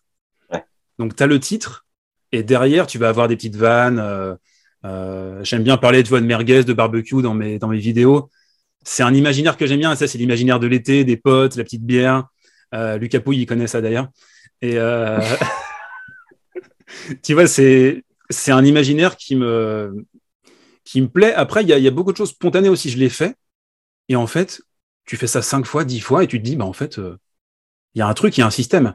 Mais je crée rarement les systèmes en amont. Les choses sont très spontanées. Et là, euh, pour répondre à ta question, pour euh, Gilles Simon, j'adore Gilles. J'ai envie de l'avoir sur la chaîne. Je regrette un peu ce titre maladroit. Parce que c'est quelqu'un de très, très, très pertinent, très intelligent, qui a intellectualisé ce sport. de toute façon, le mec a été, il a été quoi 6 Gilles? 6 ou 7 6 ou 7, ouais, 7, je crois. Attends, j'ai un doute. Je le sais pourtant, mais ouais, c'est ça. En tout cas, c'est entre, les deux. Euh, il a surexploité son potentiel, tu vois. C'est le gars, euh, Gilou. Euh, quand tu quand tu le vois débarquer, c'est un phasme. et son intelligence, son sa capacité à, à bien cadrer la baseline, à, pousser l'adversaire au tilt.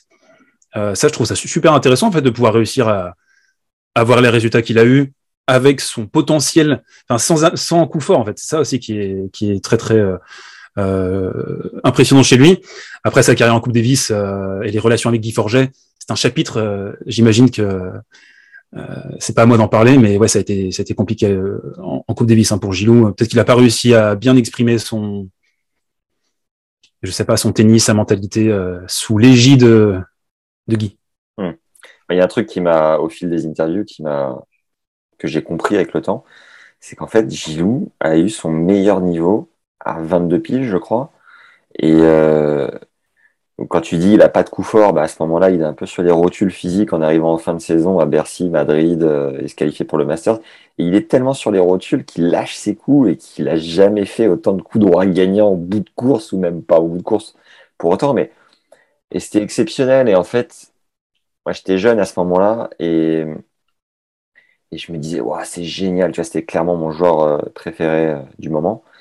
Sauf que tu te rends pas compte à ce moment-là, parce que tu peut-être dans le guidon, tu suis le circuit, que le mec ne retrouvera jamais ce niveau. Et que le gars se sera démené toute sa carrière pour retrouver un niveau euh, qu'il a eu à un moment donné. Et donc, ouais, tu comprends que le gars, tu comprends la dimension mentale de ce sport. Qui parfois tristement et à la fois tristement c'est beau hein, il fait toute sa carrière entre 15 et 50, on va dire. Euh, ce qui est honorable, mais quand tu as, as, fait une percée comme ça dans le top 10, euh, c'est quoi ta, ta, vision du truc, toi, de, tu vois, d'être très exposé comme ça d'un coup et finalement de courir après toute sa vie, quoi? Ouais, en fait, tu parles de, de la fatigue qui te fait sortir un peu tes, tes coups et tout ça. Ça, c'est un truc hein, en sport et même et surtout en tennis. La, les joueurs qui sont un peu blessés ou qui sont euh, euh épuisés et qui vont arrêter te faire mouliner ça, hmm. qui vont simplement lâcher les coups. Euh, et c'est là, en fait, on voit à quel point la tête, elle contrôle tellement euh, ce sport. Euh, et, et, les joueurs, quand les joueurs arrêtent de réfléchir et se lâchent, ils deviennent, certains, certains en tout cas, deviennent redoutables. Hmm. pour Gilou, tu parles de Madrid 2008, il me semble, hein, quand il est en tenue jaune, là, où il fait un, je crois que c'est ce tournoi-là, il fait un gros gros tournoi. ouais. Je sais pas pourquoi, je crois que je t'ai dit 2002, non, comme ça. Ouais, non, non, t'as pas dit l'année, l'année, mais je pense que c'est 2008, euh, l'année dont on parle. Quand il, et, euh... Moi, c'est un joueur qui m'a toujours intéressé, même si c'est pas euh, super cool à regarder non plus. Gilles Simon, c'est, tu vois, c'est. Je préfère dans le même genre parce que pour moi, Gilou et Daniel, c'est un peu le même. Euh, ouais, bien vu. Il y a un truc. Ouais.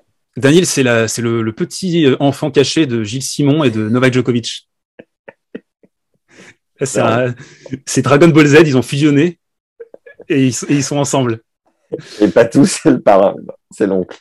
Bah, oui, Patou, c'est le nouveau parrain parce que euh, Daniel a son camp de base depuis le début d'année dernière euh, euh à l'Académie Moratoglou. Ils ont, ils ont bougé. Ils étaient, euh, bah, c'était une académie avec Jean-René Lisnard et, et, Gilles Cervera, et puis ça a explosé. Et, maintenant, ils sont, ils sont chez, euh, chez Patou Moat.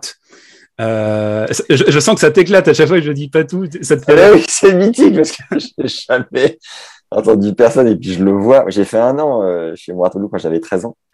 Et, euh, c'est énorme. Ça, ça dénote tellement avec le personnage que oui, tu peux le dire, je pense que tu peux le dire 2000 fois, je vais, je vais rire 2000 fois. C'est ça qui me fait rire en fait, c'est le contraste. Mm. Mais ouais, euh, bah, en fait, euh, peut-être qu'on peut, on parler aussi de, tu la génération des mousquetaires et, les quatre. Et euh, moi, je trouve maintenant, en fait, je suis très, en colère par rapport à une partie de la réception qu'a eu Joe par rapport à, l'annonce de sa retraite. Alors encore une fois, hein, c'est le microcosme Twitter, mais les gens sont débiles en fait. Et les gens, les ils sont restés sur Kinder Bueno, alors que le gars, il a fait une carrière stratosphérique, Joe monstrueuse, mais vraiment finale en Grand Chelem, euh, le, Masters au Canada, là où il grosse masterclass. Euh, c'est un joueur fantastique, deuxième meilleur joueur de l'Air Open. On peut même peut-être dire premier. Hein. Après, il faudra voir avec Yannick, qui peuvent, s'arranger, mais euh, ça se discute. Après, Noah, il a remporté RG quand même. C'est mais je pense que Joe, il a fait une carrière plus stable, plus dense que, Noah. Donc, il est dans la conversation, mais as le mec qui se prend des, des commentaires. T'es là, mais vous êtes, vous êtes des, putain de Tenix en fait, vous captez rien. Et c'est frustrant, c'est frustrant parce que lui, pour le coup, il mérite tout le, toute la reconnaissance. Il devrait être euh, beaucoup plus reconnu, je trouve, par le grand public. Certains fans de tennis savent ce, que je suis en train de dire. Ils savent très bien que Joe, c'est c'est l'alpha et l'oméga du tennis français, mais euh, il a porté le tennis français sur ses, sur ses épaules. C'était le leader de, de cette génération, euh, de cette très belle génération, mais ils sont tombés sur la pire ère possible. T'as, les quatre mutants, hein, parce qu'on oublie Murray, mais Murray, Murray, il a flingué le game aussi. Euh, trois grands chelems, il a quoi Il a 14 Master 1000, deux médailles d'or euh, au JO. T'es là, bon. Comment tu fais? Quand les trois gagnent pas, c'est lui, et quand c'est pas lui, c'est un coup Silic, un coup Delpo, Stan qui a réussi à, tu vois, bon an mal an, à 28 ans, le mec s'est trouvé mentalement. ouais, je trouve qu'il y a, un, manque de respect par rapport à, Joe, surtout. Et surtout quand on voit la génération qui arrive maintenant. Je, vois une autre miniature, euh, drama, mon fils chiale, je fais pleurer mon fils. Pourquoi tu parles à, la, personne, à, la première personne?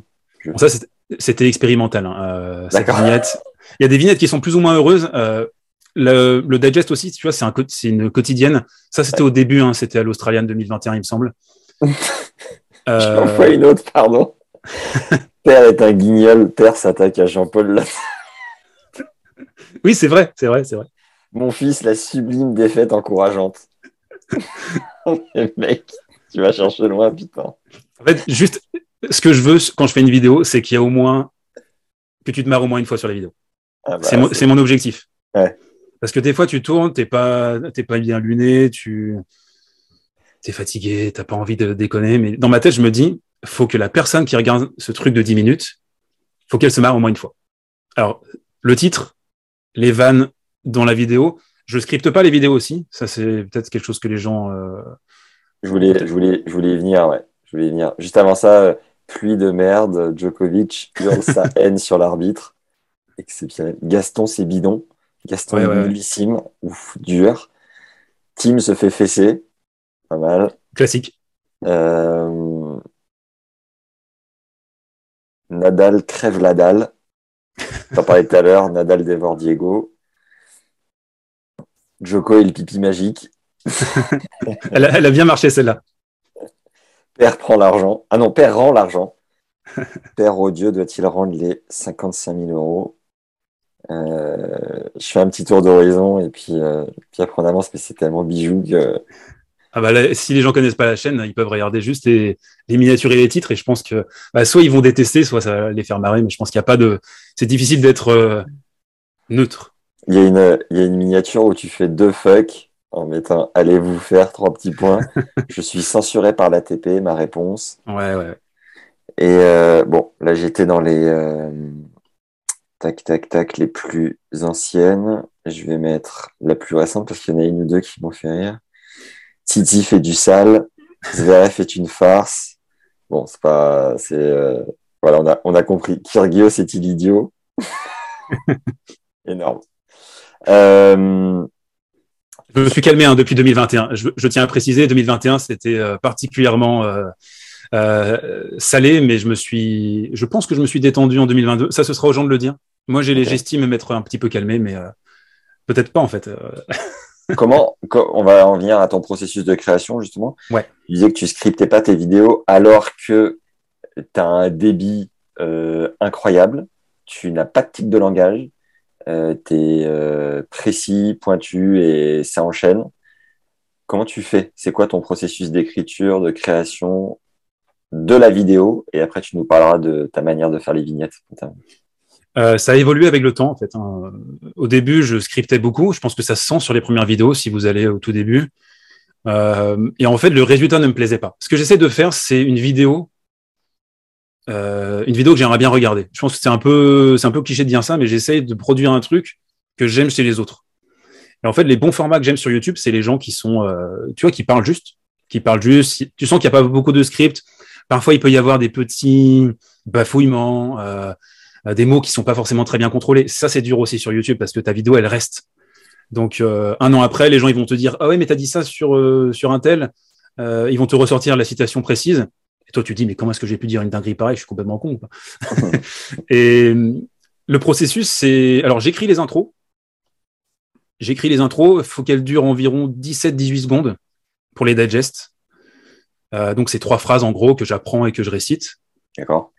Et ensuite, tout le digest, tout le reste de la vidéo, il y a des bullet points, mais il y en a de moins en moins en fait. Euh, vraiment, euh, là, les... depuis le début de l'année, j'ai quasiment pas de, j'ai pas de filet. Hein. Je suis sans filet, euh, comme dit l'autre.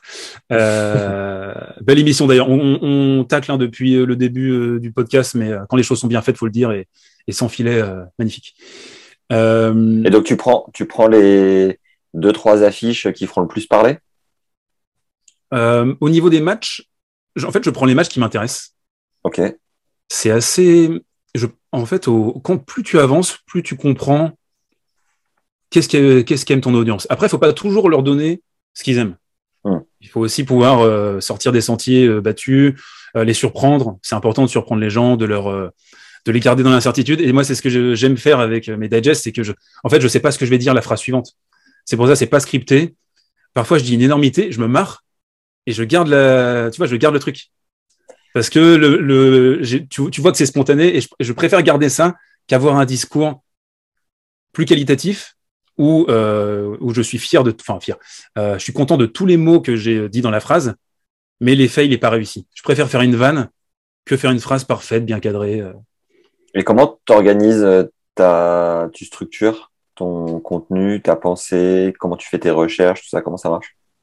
Euh, j'ai des sites de l'ATP, ça, ça marche bien pour, pour ce qui est l'évolution du ranking, les stats en carrière. C'est ma référence. J'ai Tennis Explorer aussi pour avoir tous les matchs des joueurs sur les 15-20 dernières années.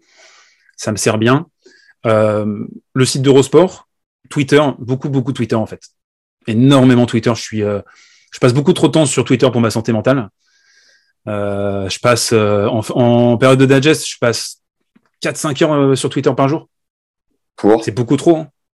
Bah, je fais de la veille en fait. Je fais de la veille de news et dès que je vois une news euh, sympa, je la prends. Et sur le digest, je vais garder 3 news, 4 news, mais en vérité, j'en ai 10. Hmm. Euh, ça aussi, j'ai en 2022, j'ai appris à synthétiser, à moins faire de superflu. Euh, en 2021, je bossais beaucoup trop en fait. Je faisais je pouvais faire deux digests en un en fait. J'avais tellement de matière. Et là, depuis le début de la saison, je, je sais ce qu'il faut faire pour réaliser une vidéo. Et du coup, je, je réduis le, je réduis un petit peu le, le travail euh, en amont pour garder aussi la fraîcheur et la spontanéité. Et c'est quoi ton arc narratif? C'est quoi tes différents chapitres d'un digest Alors, il y, a le, il y a le côté réseau. Donc, je réagis sur euh, trois, deux, trois infos essentielles. Euh, je donne mon avis aussi. C'est pas que de la lecture d'infos, de, c'est euh, je donne de l'opinion. Euh, J'essaie de trouver parfois des, des, sujets marrants, tu vois, des sujets, euh, des phrases euh, qui peuvent susciter la conversation. en fait, rester simplement au cours, ça me, ça me fatiguerait. Et même en fait, juste le tennis, à un moment donné, je, je suis un peu dans mon bocal, là, je, parce que j'ai pas que ça comme intérêt dans ma vie. Et, et c'est un sujet qui est parfois un peu petit, le tennis. J'aimerais pouvoir parler d'autre chose. De quoi? Cinéma, euh, d'autres sports. Je regarde beaucoup de golf, la boxe, je suis ultra fan de la boxe. Euh, pour moi, échec et golf, c'est ultra complémentaire avec le tennis. Ouais. C'est des sports qui ont tellement à, voir avec le tennis. Euh, les fausses pistes, euh, prévoir son coup deux, deux, trois fois, euh, deux, trois coups à l'avance, euh, la concentration, l'exécution, être dense du début à la fin, pas faire de micro-fautes. C'est des sports, euh, ouais, boxe, golf, échec. Pour moi, c'est extrêmement connecté. Et je prends du langage de ces sports, je les incorpore au tennis. Tu suis le média à la sueur? Je connais, ouais. ouais. Je connais un petit peu, ouais. Je, suis surtout les, les youtubeurs américains sur la, la boxe. Et tout à l'heure, tu parlais de stratégie. Tu disais que les gens restaient jusqu'à la, stratégie. Comment est-ce que tu peaufines ton analyse de la stratégie grâce à ton expérience? Ou est-ce que tu as fait appel à un moment donné à des spécialistes? Comment tu organises ce, ce, passage, ce volet de ton digest? Ouais, donc c'est la deuxième partie, hein, c'est le coin tactique. Euh, c'est très empirique en fait. Je, fais confiance à mon instinct au début. J'observe certaines choses. Je vois deux, trois, choses, la position en retour, euh, les zones que, Daniel choisit en retour par exemple. Euh, Qu'est-ce qu'il fait de bien là? Pourquoi il perd ces points-là euh, J'ai un bon exemple, c'est contre Maxime Cressy Daniel contre Maxime Cressy à l'Australienne cette année, il est à 5 mètres de la ligne de fond pendant tout match. Et moi, je suis fou. Je suis en train de regarder le match et je suis fou. Je me dis, mais quand est-ce qu'il va coller à la ligne? Hmm. Quand est-ce qu'il va se mettre juste sur un jeu de retour? Colle-toi à la ligne. Et il le fait sur le dernier jeu, il break. Enfin, c'est pas le dernier jeu, enfin, il doit servir encore après. Et je me dis, mais putain, mais enfin. Et ça, c'est forcément dans le digest, j'en parle, je dis, euh, il est à 5 mètres, il se fait pourrir par les services, il ouvre les angles à Crécy, qui peut déposer ses volets euh, euh, en, en, claquette chaussette. Euh, et il aurait dû, tu vois, mixer un peu. Daniel, il vit, il meurt un peu par ça. Après, le mec est numéro, enfin, a été numéro un mondial, il est deuxième là. il a une, il a un team complètement fabuleux avec Gilles Servara en, en chef d'orchestre. Parfois, je me dis, ouais, est-ce que je suis vraiment mais en fait, je, je, fais confiance à mon instinct. C'est vraiment, c'est la clé que ensuite je vais, je vais euh, en complément, je vais checker les stats, je vais voir un petit peu si ça valide, les pourcentages en deuxième balle. Euh, voilà, j'essaye de, de, faire une synthèse de tout ça, et, mais je fais d'abord confiance à mon instinct. Et tu dirais qu'aujourd'hui, sur les plans tactiques à adopter euh, pendant un match de tennis, pour un joueur de club lambda, tu, tu pourrais être de bons conseils, tu penses Sur des schémas qui marchent, de tes analyses, de tout ce que tu as regardé, consommé, tout ça? Ah, moi, je suis vraiment spécialiste du haut niveau. Donc, euh, à plus bas, basse échelle, plus bas niveau, je ne sais pas si les conseils seraient, seraient rentables. Et ce qui est sûr, c'est que la position à 5 mètres de ligne de, fond, elle est totalement rentable sur le, sur le haut niveau. Parce que la balle ralentit, tu as plus le temps. Le but ensuite, c'est de, coller à la ligne. Tu fais ton retour, comme Rafa, par exemple. Rafa qui a, je dirais, euh, démocratisé cette position même si ça existait déjà avant, bien sûr, hein, mais lui, euh, étant un joueur ultra iconique, recordman en grand chelem pour l'instant, euh, 5 mètres, 4 mètres, et ensuite, tu frappes. Lui, en plus, il a une trajectoire ultra bombée, tu lui donnes le temps, et ensuite, sur le deuxième coup de raquette, il est euh, à 50 cm de la ligne, et il envoie une bombe. Euh, et ça, c'est un retour, euh, c'est un retour plus 1, par exemple. C'est comme ça que j'explique dans mon edge. C'est, t'as le, t'as le serve plus 1, t'as le one-two, et t'as le, et t'as ça, t'as le retour. Deuxième coup de raquette, tu veux défoncer l'adversaire Chose que Rafa fait beaucoup. Hein. Après, est-ce que ça fonctionnerait à petit niveau? Je sais pas. En tout cas, il y a mon poteau Fabs Barreau, le statisticien qui était dans le team de Daniel pendant un petit moment, qui me parlait de cette arme pour justifier la position de Daniel euh, loin derrière en retour. Il disait, ben, ni plus ni moins, hein, sur les gros serveurs, tu prends 2-3 mètres en plus de recul, si le cours le permet évidemment, mais généralement sur les cours du circuit, c'est possible. Et, et, Daniel a un excellent, déjà couplé à son œil, forcément c'est énorme, mais il a un excellent euh, euh, pourcentage de, de jeu, de retour gagné grâce à sa position, à sa lecture du jeu. Et euh, je ne joue quasiment plus au tennis, mais pour l'avoir expérimenté les dernières fois où j'ai joué, parce que je passe beaucoup de temps avec lui, donc je me dis bon, je vais quand même mettre en, en application ses conseils. Et c'est vrai que ça m'aide, ça m'aide considérablement en tout. Et oui, en fait, sa stratégie ne fonctionnerait pas s'il n'avait pas son, sa couverture de terrain également. Ouais. Ce qui fait 1m98. Ouais. C'est pas une taille historiquement en tennis et enfin historiquement d'une manière générale, euh, t'es pas censé faire 1m98 et te déplacer comme Daniel, c'est lunaire, ça n'a aucun ouais. sens. Et lui, c'est cette euh, capacité de déplacement qui fait que ça fonctionne. Euh, Rafa, il est plus petit, il fait 10 cm de moins, euh, 13 cm de moins que Daniel. Euh, donc là, ça a du sens. Euh, mais d'ailleurs, c'est ce que tu vois, Pass, il dit euh, le style de Daniel, est-ce que c'est vraiment viable? Parce que il va devoir se réinventer, je pense, Daniel, à un moment donné. J'en suis convaincu parce qu'il pourra pas jouer comme ça. On a vu après l'Australian déjà cette année, il a perdu un peu en, motivation, ça l'a cassé la finale, hein, ça l'a brisé. Et faut avoir cette envie de se déchirer dès, le après le retour, en fait, faire la course de 5-6 mètres, euh, voire plus. Et ça, il faut, que la tête réponde. Et euh, Je pense qu'il va devoir peut-être à un moment donné se réajuster. J'ai l'impression qu'il commence à le faire, à monter un peu plus. Euh, ça, ce sera impératif pour lui hein, dans, la deuxième phase de sa carrière. Tes vidéos font entre 9 et 11, 12 euh, minutes. Tu te mets un point d'honneur à calibrer, à rester dans ce format-là ou ça se fait naturellement? Ça se fait naturellement, ça se fait, euh, ça se fait habituellement. Après, c'est le format, c'est le bon format sur YouTube. C'est ni trop court ni trop long. Euh, faire plus de faire plus de 20, ça commence à être long en fait sur YouTube. Alors que là, on est en train de parler depuis euh, une heure et demie, mais, mais ouais, c'est, c'est un petit peu long. Euh, je pense qu'on j'essaie aussi de synthétiser, de couper le gras. Et je me dis, en 12 minutes, tu dois pouvoir faire passer ton message sans, sans souci, sans fioriture. Il faut aller à l'essentiel. Euh, après, euh, sans écrire, sans avoir de script. Parfois, je me reprends. Hein. parfois, c'est pas assez efficace. Je, je, je réenregistre. Euh, je, je, me reprends. Tu vois, c'est un peu comme un travail de couture parfois. T'as beaucoup de montage? Non, non, assez peu sur, euh, sur le facecam. Euh. en fait, c'est des bouts de 45 secondes, une minute, et je les colle. Je les colle. Euh, j'arrive généralement à tenir mon rythme complètement taré pendant une minute, et après je m'épuise. Tu fais, ah oui, tu fais plusieurs plans. À chaque bullet point, en fait, tu fais un plan, quoi. Ouais, ouais. Je coupe. Les, les, plus longues interventions, c'est une minute trente, une minute quarante peut-être. Et après, je coupe parce que j'arrive un peu, au bout des idées de parce qu'il faut que ça aille vite dans le cerveau quoi. des fois euh, voilà voilà ton secret je comprends ouais tu fais pas tu fais pas 11 minutes d'une traite euh, sous en apnée quoi.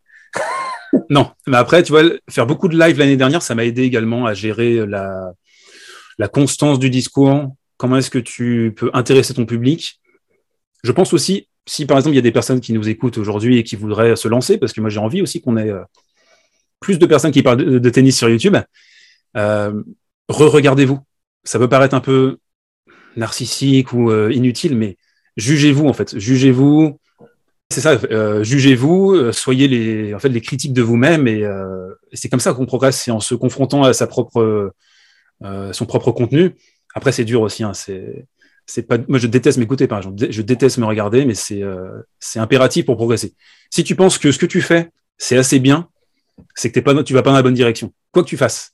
C'est, en tout cas, c'est mon, c'est mon mindset. C'est tout ce que je fais, je me dis, il faut encore que, que, je, que je fasse mieux. C'était pas assez bien. Et ça, ça c'est en termes de, de contenu, mais c'est aussi en termes de chiffres. Euh, les abonnés, les vues. Euh, c'est, c'est un peu comme un jeu vidéo, tu vois, dans ma tête. C'est, je veux pouvoir progresser jusqu'au boss euh, euh final euh, et, et, continuer. Si tant est qu'il y en ait un. Et j'ai posé cette question à Constance de Je sais tes maths. C'est quoi, toi, ta, ton approche mentale vis-à-vis du fait que tu produis du contenu qui se périme quasiment euh, le lendemain de, tu vas nous confirmer la, euh, l'info, mais tu disais que tu mettais euh, entre 10 et je sais pas combien d'heures par jour pour pondre un digest qui va être éventuellement plus consommé trois jours après. Comme, mentalement, comment tu arrives à gérer avec ça? Euh, je réfléchis pas trop en ces termes parce que pour moi, une vidéo en remplace une autre. Donc, tu fais une vidéo le mardi, elle est bien, elle est pas bien, c'est une réussite, c'est un échec, c'est pas si important que ça parce que tu en as une autre le mercredi, tu en as une autre le jeudi. Et tu as toujours, c'est un peu comme les footballeurs, ils ont des matchs tous les trois jours. Ah, tu as fait un mauvais match euh, le mercredi, tu as un autre match le samedi pour te récupérer. Ça va tellement vite. Je suis tellement dans le, dans le jus, dans la sauce que je réfléchis pas en ces termes. Par contre, quand je fais une vidéo, comme par exemple ces matchs qui m'ont marqué, euh, c'était un format où je parlais. I'm Sandra, and I'm just the professional your small business was looking for. But you didn't hire me because you didn't use LinkedIn jobs. LinkedIn has professionals you can't find anywhere else, including those who aren't actively looking for a new job, but might be open to the perfect role, like me. In a given month, over 70% of LinkedIn users don't visit other leading job sites. So if you're not looking on LinkedIn, you'll miss out on great candidates like Sandra. Start hiring professionals like a professional. Post your free job on linkedin.com/people today. Des matchs qui m'ont marqué comme le titre euh, l'indique. Euh, quand ça flop, là ça fait mal. Ça ça fait mal, vraiment ça fait mal, tu te dis qu'est-ce que j'ai qu'est-ce qui a merdé, le titre, la vignette, le sujet. Tu te poses des questions, tu te demandes si tu dois continuer en fait parce que C'est des vidéos qui m'ont pris chacune 30, 40 heures. la recherche, le montage, un peu, elles étaient un peu plus écrites aussi celles-là. Mais vraiment le montage, ça me prend beaucoup de temps parce que je suis pas, je suis pas du tout bon en montage. et ouais, ouais, ça fait chier, ça, ça fait vraiment chier parce que t'as pas la vidéo le lendemain pour, pour te récupérer. Alors que le format des digests me donne cette souplesse, me donne cette marge d'erreur, euh, même si dans un autre côté, tu dois également euh, bosser tous les jours, enfin bosser tous les jours, euh, produire tous les jours, ce qui n'est pas toujours simple. Donc il y, a des avantages et des défauts à cette formule. Avant de me dire combien de temps tu mets précisément à peu près pour un digest, juste pour terminer sur ta création de contenu, la miniature du coup comment tu vas chercher tes photos, comment tu les sélectionnes et, combien de temps tu mets pour trouver le titre, le choisir, tout ça. C'est quoi ton process? Alors, ça commence avec, je pense que ça commence avec la photo. Je regarde un peu les photos disponibles sur Google Images. Et pour moi, il faut que la photo exprime une émotion. Si la photo est trop neutre, si elle est, euh, tu vois, si, si c'est Nadal qui tire la gueule, ça m'intéresse pas. Je veux que je veux qu'il y ait un truc, et après, je vais essayer de faire une synthèse entre l'expression de la photo et le titre, ce que je veux dire dans le titre. Parfois, j'ai l'idée du titre et je cherche la photo ensuite. Donc, je veux Joko qui pète un câble. Donc, je, je trouve assez facilement Joko qui pète un câble sur, sur tu Google Images. Tu tapes Djokovic en gris et terminé Ah bah là, tu as, 25 pages. Hein. tu, tapes, tu, tapes ça, non? Euh, Je filtre par, euh, par date souvent. En fait, je, filtre euh, dernière semaine, dernier mois, dernier, tu vois, dernier jour, et là je trouve quelque chose d'actualité. Euh, en fait, avec l'expérience, tu, sais, tu sais si la vignette est bien ou si elle est pas bien, si elle est punchy ou si elle est pas punchy. Et parfois je vais trop loin, je sais. Euh, Gaston c'est bidon, c'est, c'est, je suis allé trop loin, tu vois. Gaston nullissime, c'est, c'est nul d'avoir d'avoir fait ça. Ah ouais. Ouais, je sais, je suis allé trop loin. En fait, il y a des erreurs euh, qui sont faites. Euh, euh, je me dis, avec le temps, si Gaston il est tombé sur cette vidéo-là, à ce moment-là, ouais, c'est chaud quand même. C'est chaud. Donc Gilles et Gaston, c'est des erreurs? T'en vois, vois d'autres? Bah, Hugo Gaston est-il un pétard mouillé C'est pas une erreur. Parce que c'était une vraie question au moment où je l'ai faite. Ouais, par contre, j'ai défoncé Corentin Moutet il y a pas longtemps je sais pas si c'était la bonne manière de faire, par exemple. Euh, le truc, c'est que c'est tellement à flux tendu et je veux tellement aussi parfois euh, être dans la spontanéité qu'il y a des erreurs, il y a des choses qui, dépassent un peu la pensée et réussir à bien se juger sur l'instant en, une fraction de seconde, en quelques minutes, euh, c'est pas toujours simple. Parfois, il y, a des, petites erreurs. En fait, les erreurs, tu les vois à froid. À chaud, euh, à chaud, tu les captes pas. Et c'est ce que je voulais te, je te questionner là-dessus tout à l'heure quand tu vois que ces gars euh, voyagent à travers le monde toute l'année à la quête de, de résultats, tu vois, la Joe qui est en train de préparer son dernier Roland, on voit quelques stories sur Insta, le mec s'entraîne encore comme un buffle. Euh, bon, c'est du tennis, hein, c'est une démarche plaisir, mais quand tu le vois enchaîner les coups droits et crier comme il crie, ça remet en question la, tu vois, la notion de plaisir sur le moment. C'est quand même beaucoup d'investissement. Ouais. C'est euh, être seul face à ses pensées, face à son mental, face loin de sa famille pour certains, parce que maintenant ils sont pères, ils sont, voilà, ils sont en famille et tout ce qu'on tout ce qu'on sait.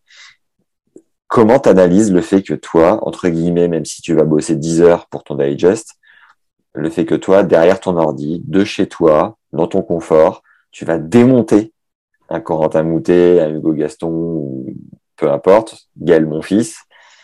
Et euh, est-ce que tu es à l'aise sur le fait de faire ça? Enfin, tu vois, quel regard tu as euh, vis-à-vis de cette démarche-là qui peut être un peu touchy de l'extérieur quoi? C'est une super question, euh, Max. C'est vraiment une très très bonne question. Euh, c'est un un arbitrage que j'ai. Enfin, c'est souvent un dialogue intérieur que j'ai ça entre le divertissement parce que ça reste un format de divertissement pour moi. Hein, c'est pas. je prétends pas faire quelque chose si sur le point tactique, j'essaie d'apporter des choses, mais je veux que ça reste du divertissement. Ça reste également YouTube. C'est euh, pour moi YouTube, ça doit pas être, euh, même si bien sûr il y a des formats. C'est pas ce que j'essaie de faire. J'essaie de rester léger dans le divertissement, et parfois ça implique de la vanne, du second degré, mais c'est le c'est l'humour de la chaîne qui veut ça. C'est euh, c'est moi aussi, je suis comme ça en fait en vrai. J'ai grandi dans une famille nombreuse où dès que tu faisais un, un, pet de travers, tu te faisais chambrer pendant des jours et des jours, voire des semaines. Tu pouvais pas montrer la moindre faiblesse. Et Ah ça, ouais. ça m'a fa- ça m'a façonné, ça m'a façonné, ça m'a totalement, euh, euh, ouais, ça m'a façonné dans ma dans ma vie d'adolescent, d'adulte, où tu pouvais pas montrer de faiblesse, tu pouvais pas, euh, euh, et tout le monde se chambrait. Tout le monde se chambrait. C'est c'est l'école de la chambre. Et moi, spontanément, j'ai souvent envie de faire des, des vannes. Le problème, c'est que quand je fais des vannes, je souris pas ou je me marre pas. Là, je me marre parce que je suis avec toi, mais dans mes vidéos, je peux sortir le truc le plus horrible et je vais pas bouger. Et ça, ça, je pense que c'est certaines personnes ne le comprennent pas. Hmm. Mais, mais oui, mais ça fait partie de. J'ai confiance en mes viewers pour comprendre ce qui est de l'ordre de la vanne, ce qui est de l'ordre de l'analyse sérieuse. J'ai pas besoin de faire euh, wink wink. euh, Hmm. Ça c'est une vanne et ça c'est sérieux. Con- j'ai confiance en eux tout simplement. Combien de frères et sœurs, t'as J'ai beaucoup euh, de frères, beaucoup trop. Pas de sœurs Non, j'ai pas de sœurs. D'accord, ok. Beaucoup trop. Non, je plaisante bien sûr, je vous embrasse. Euh, combien de temps, du coup, pour un digest, quand- combien, combien de temps tu mets Comment tu organises ta journée euh, pendant un Masters 1000, par exemple, ou un Grand Chelem? Ouais, alors on commence généralement, bah, je commence quand ça commence, hein. donc euh, 10h, 11h, midi. Euh, Lève tard T'es lève tard, du coup? Bah, je m'adapte. Je m'adapte à fond parce que quand c'est l'Australienne, euh, bah, là pour le coup, il faut bosser, euh, faut bosser très tôt. Quoi. Il faut euh, euh, la vidéo, faut qu'elle soit publiée à midi, donc euh, c'est technique, c'est très très technique. Mais je, dirais que je me suis, j'ai réussi à trouver de l'efficacité au fur et à mesure. L'année dernière, j'avais peur de pas faire assez, de pas préparer assez, et que ça se voit. Et ma hantise, c'est que des gens me, me reprennent dans les commentaires, me disent t'as pas assez bossé, tu t'es trompé là, c'est pas la bonne stat. Et ça, c'est jamais arrivé. J'ai fait quelques petites erreurs euh, de de mémoire ou de choses comme ça, mais pas j'ai pas fait de gros, j'ai pas fait de grosses erreurs en fait depuis que j'ai commencé. Et ça, je mets un point d'honneur à vraiment travailler énormément pour pas faire ce genre d'erreur, pour garder la légitimité, la confiance aussi des gens, parce que les gens me regardent avec, euh, ils, ils vont pas vérifier tout ce que je dis. Donc euh, j'ai un devoir de, j'ai un devoir de, ouais, de d'exemplarité, de leur, euh, de leur donner les vrais chiffres, les vraies analyses, de tout regarder. Euh, tu vois même en, en gros sur un, un deuxième tour, Delbonis il a fait, euh, je sais pas, Delbonis il a fait un truc un peu débile sur un deuxième tour euh, quelque part à Munich. Il faut que j'ai vu ça pour ressortir la vanne six mois après et, et, euh, et faire en fait une private joke aux deux personnes qui ont vu ce match-là. C'est comme ça que je vois le, le truc. C'est euh... et je pourrais pas en fait. euh, c'est pour ça je peux pas faire ce que je fais tout en ayant, euh, même si je l'ai fait pendant un moment, hein, mais là maintenant c'est impossible de faire de faire des vidéos avec autant d'implication, un travail d'environ ouais, euh, 8 heures, 10 heures par jour, et en même temps avoir un, un boulot à côté, c'est impossible. Et en fait, ça dure 8 heures, 10 heures par jour parce que tu couvres toute la journée dans son intégralité, tu grattes au fur et à mesure et tu ponds à la fin. Quoi. Bon, en fait, je, je récupère le nectar pendant toute la journée. Ouais. Euh, c'est comme, euh, ouais, je suis un chercheur de miel. euh, je, je récupère le- les petits trucs au fur et à mesure. La journée, elle peut commencer light. Hein. Je mets les matchs, je les regarde. ça dépend des matchs, tu vois. Des fois, il y a des matchs qui sont intéressants dès, dès, le, dès le matin. Mais maintenant, je, je, me, je me connais. je- J'apprends aussi comment je travaille. Je me fais davantage confiance pour pouvoir livrer une bonne vidéo euh, sans être euh, sans être non plus en train de me déchirer euh, et me niquer la santé parce que c'est ce qui s'est passé en 2021 en fait. Donc euh, Ouais. là, euh, j'ai un, je suis plus pragmatique, on va dire. Tu fais jamais, tu couvres jamais les femmes? Non, je fais pas de tennis féminin. Pourquoi? Je fais pas de tennis féminin parce que je, en fait, je me sens pas la légitimité de le faire. J'ai beaucoup regardé du tennis féminin quand j'étais euh, petit. Euh, Graf, Céleste, euh, Davenport, Vénus, Serena quand elles sont arrivées, euh, Sanchez Vicario, toute cette génération des du, Hénin aussi, Clijsters. Il y avait un tennis de fou chez les femmes. Ouais. 90, de- début 2000, c'était incroyable. Il y avait de la variété. Hénin, ça jouait pas pareil que Davenport. Graph, c'était c'est une œuvre d'art, Steffi Graph, hein, le slice, ses petits bons et tout, le parcours de Céleste aussi. Mais en fait, j'ai décroché du tennis féminin, je dirais, après Mauresmo. Donc, tu sûr que c'est de la légitimité ou c'est juste du moins d'envie, un peu de désamour, enfin, tu vois? En fait, je regarde, je continue à regarder, mais c'est trop, c'est trop en dilettante. C'est trop. Euh, je regarde un match par-ci par-là qui pourrait éventuellement m'intéresser, euh, mais je fais pas le travail suffisamment dur, en amont, constant, pour pouvoir me dire, euh, je suis légitime pour en parler. Donc, j'en parle quasiment jamais. Là où en plus, tu disais que avant de faire ton mini burn-out que tu nous raconteras après, que pour capter l'attention sur YouTube, fallait parler de trois ou quatre mecs euh, max sur le circuit avec des titres euh, dont on a parlé tout à l'heure, méga édicheurs. Est-ce que du coup, c'est une crainte au fond de toi de te dire, je vais pas me décarcasser euh, pour, j'en sais rien, 470 vues sur les femmes. Est-ce que c'est un truc que tu as au fond de toi ou pas? Je suis très tiraillé entre efficacité et, passion. Ouais. Très très tiraillé. C'est c'est dur, hein, ça c'est dur, vraiment parce que le format, enfin, il y a des formats qui marchent, mais il y a surtout des sujets qui marchent.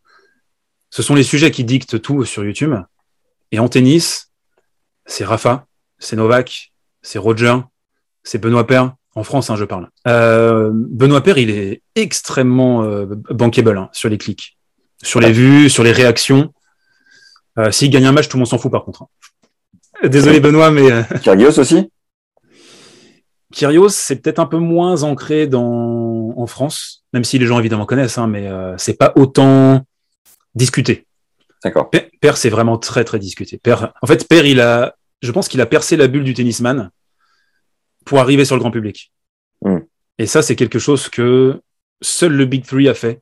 Je dirais que Père est plus rentable que Murray, par exemple. Père est, euh, Père est plus visible, plus commenté que Murray, que Tim, que Stan, euh, que, que des joueurs qui sont qui ont fait des meilleures carrières que lui. Donc, euh, mais tout, tout n'est pas indexé sur le sportif, euh, pas du tout. C'est, c'est Père, il fait réagir. C'est le goat. Il y a un peu d'ironie aussi dans le traitement de Benoît Père par certaines personnes qui, ils vont dire c'est, c'est le goat, il est incroyable. là, à Madrid, il avait des fans en qualif. les tribunes, elles étaient complètement retournées par lui. Alors, tu vois, c'est un peu trollesque. Et, moi, j'ai passé beaucoup de temps en tribune dans, mon adolescence, dans, mon, dans ma vie d'adulte aussi, pour du foot, dans des, dans des, euh, euh, avec des ultras et tout ça. Et je connais ce côté trollesque. C'est des gens qui supportent au, un peu au 21e degré. Ils sont là pour passer un bon moment. Si le gars craque, ça les fait marrer. S'ils gagnent, c'est incroyable. Ils ont participé à ça. S'ils perdent, ils auront un, un, truc à raconter. Euh, Benoît Père, c'est une aventure.